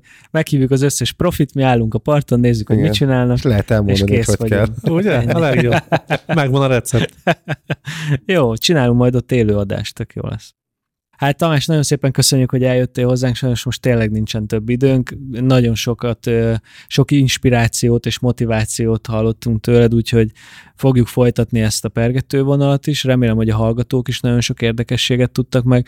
Ez a Svédország, ez nálam nagyon beakadt, úgyhogy ha, ha ha belemegyek jobban a pergető horgászatba, akkor biztos, hogy egyszer ellátogatok oda. Egyébként egy ismerősen már mesélt erről a Fishinda Marketplace egyik partnere, is volt Svédországban, ő e, és azt hiszem talán, na mindegy, Nyugat-Magyarországon él, és ott pergető versenyeket is szervezett már, versenyzett is, nagyon sokat foglalkozik vele, és hát ő is ódákat zenget róla, úgyhogy ez nálam már, már ő elkezdett így masszírozni abba az irányba, hogy egyszer menjünk el, de most még jobban kedvet kaptam hozzá. Amúgy még a hallgatóknak ajánlanám, nem egy olcsó mulatság, de azt mondják Izlandon pisztrángozni, meg lazacozni. Ó, ne is mondd. Az még egy brutális lista. élmény, igen. Élnek kint ismerőseim, barátaim, és ők mondták, hogy hát elég húzós amúgy, igen. de hogy olyan helyek vannak, hogy paradicsom. Igen, de egyébként a skandináv országok többsége jó. Finnország, uh-huh. Hollandiában is hatalmas süllők, csukák, tehát szóval azért más, Igen. más. Úgyhogy egyszer egy ilyen túrát majd csinálunk, ha más nem ilyen parti arcok túrát majd így ja, ja, igen, haza igen. se jövünk. Úgyhogy köszönjük szépen, hogy eljöttél hozzánk, a hallgatóknak köszönjük, hogy ma is minket hallgattak, reméljük, hogy egy csomó új dolgot megtudtak és, és jól éreztétek magatokat. Ha így van, akkor kövessetek minket a szokásos módon mindenhol, értékeltek minket az Apple Podcast alkalmazásban, az nagyon fontos nekünk, sok, sokat segítetek vele, és nem győzöm elmondani, hogy csatlakozzatok a Facebook csoportunkhoz, amit Parti Arcok Podcast csoport néven találtok meg a Facebookon. Beszélgessünk ott az adásokról, abban elhangzottakról, illetve a horgászatról. Úgyhogy köszönjük szépen, hogy hallgattatok minket, és menjetek horgászni, mert jó idő van, és itt a szezon. Úgyhogy sziasztok. Sziasztok. Sziasztok. sziasztok. Ez volt a Parti Arcok Podcast Pásztor Viktorral és Sörös Álmossal.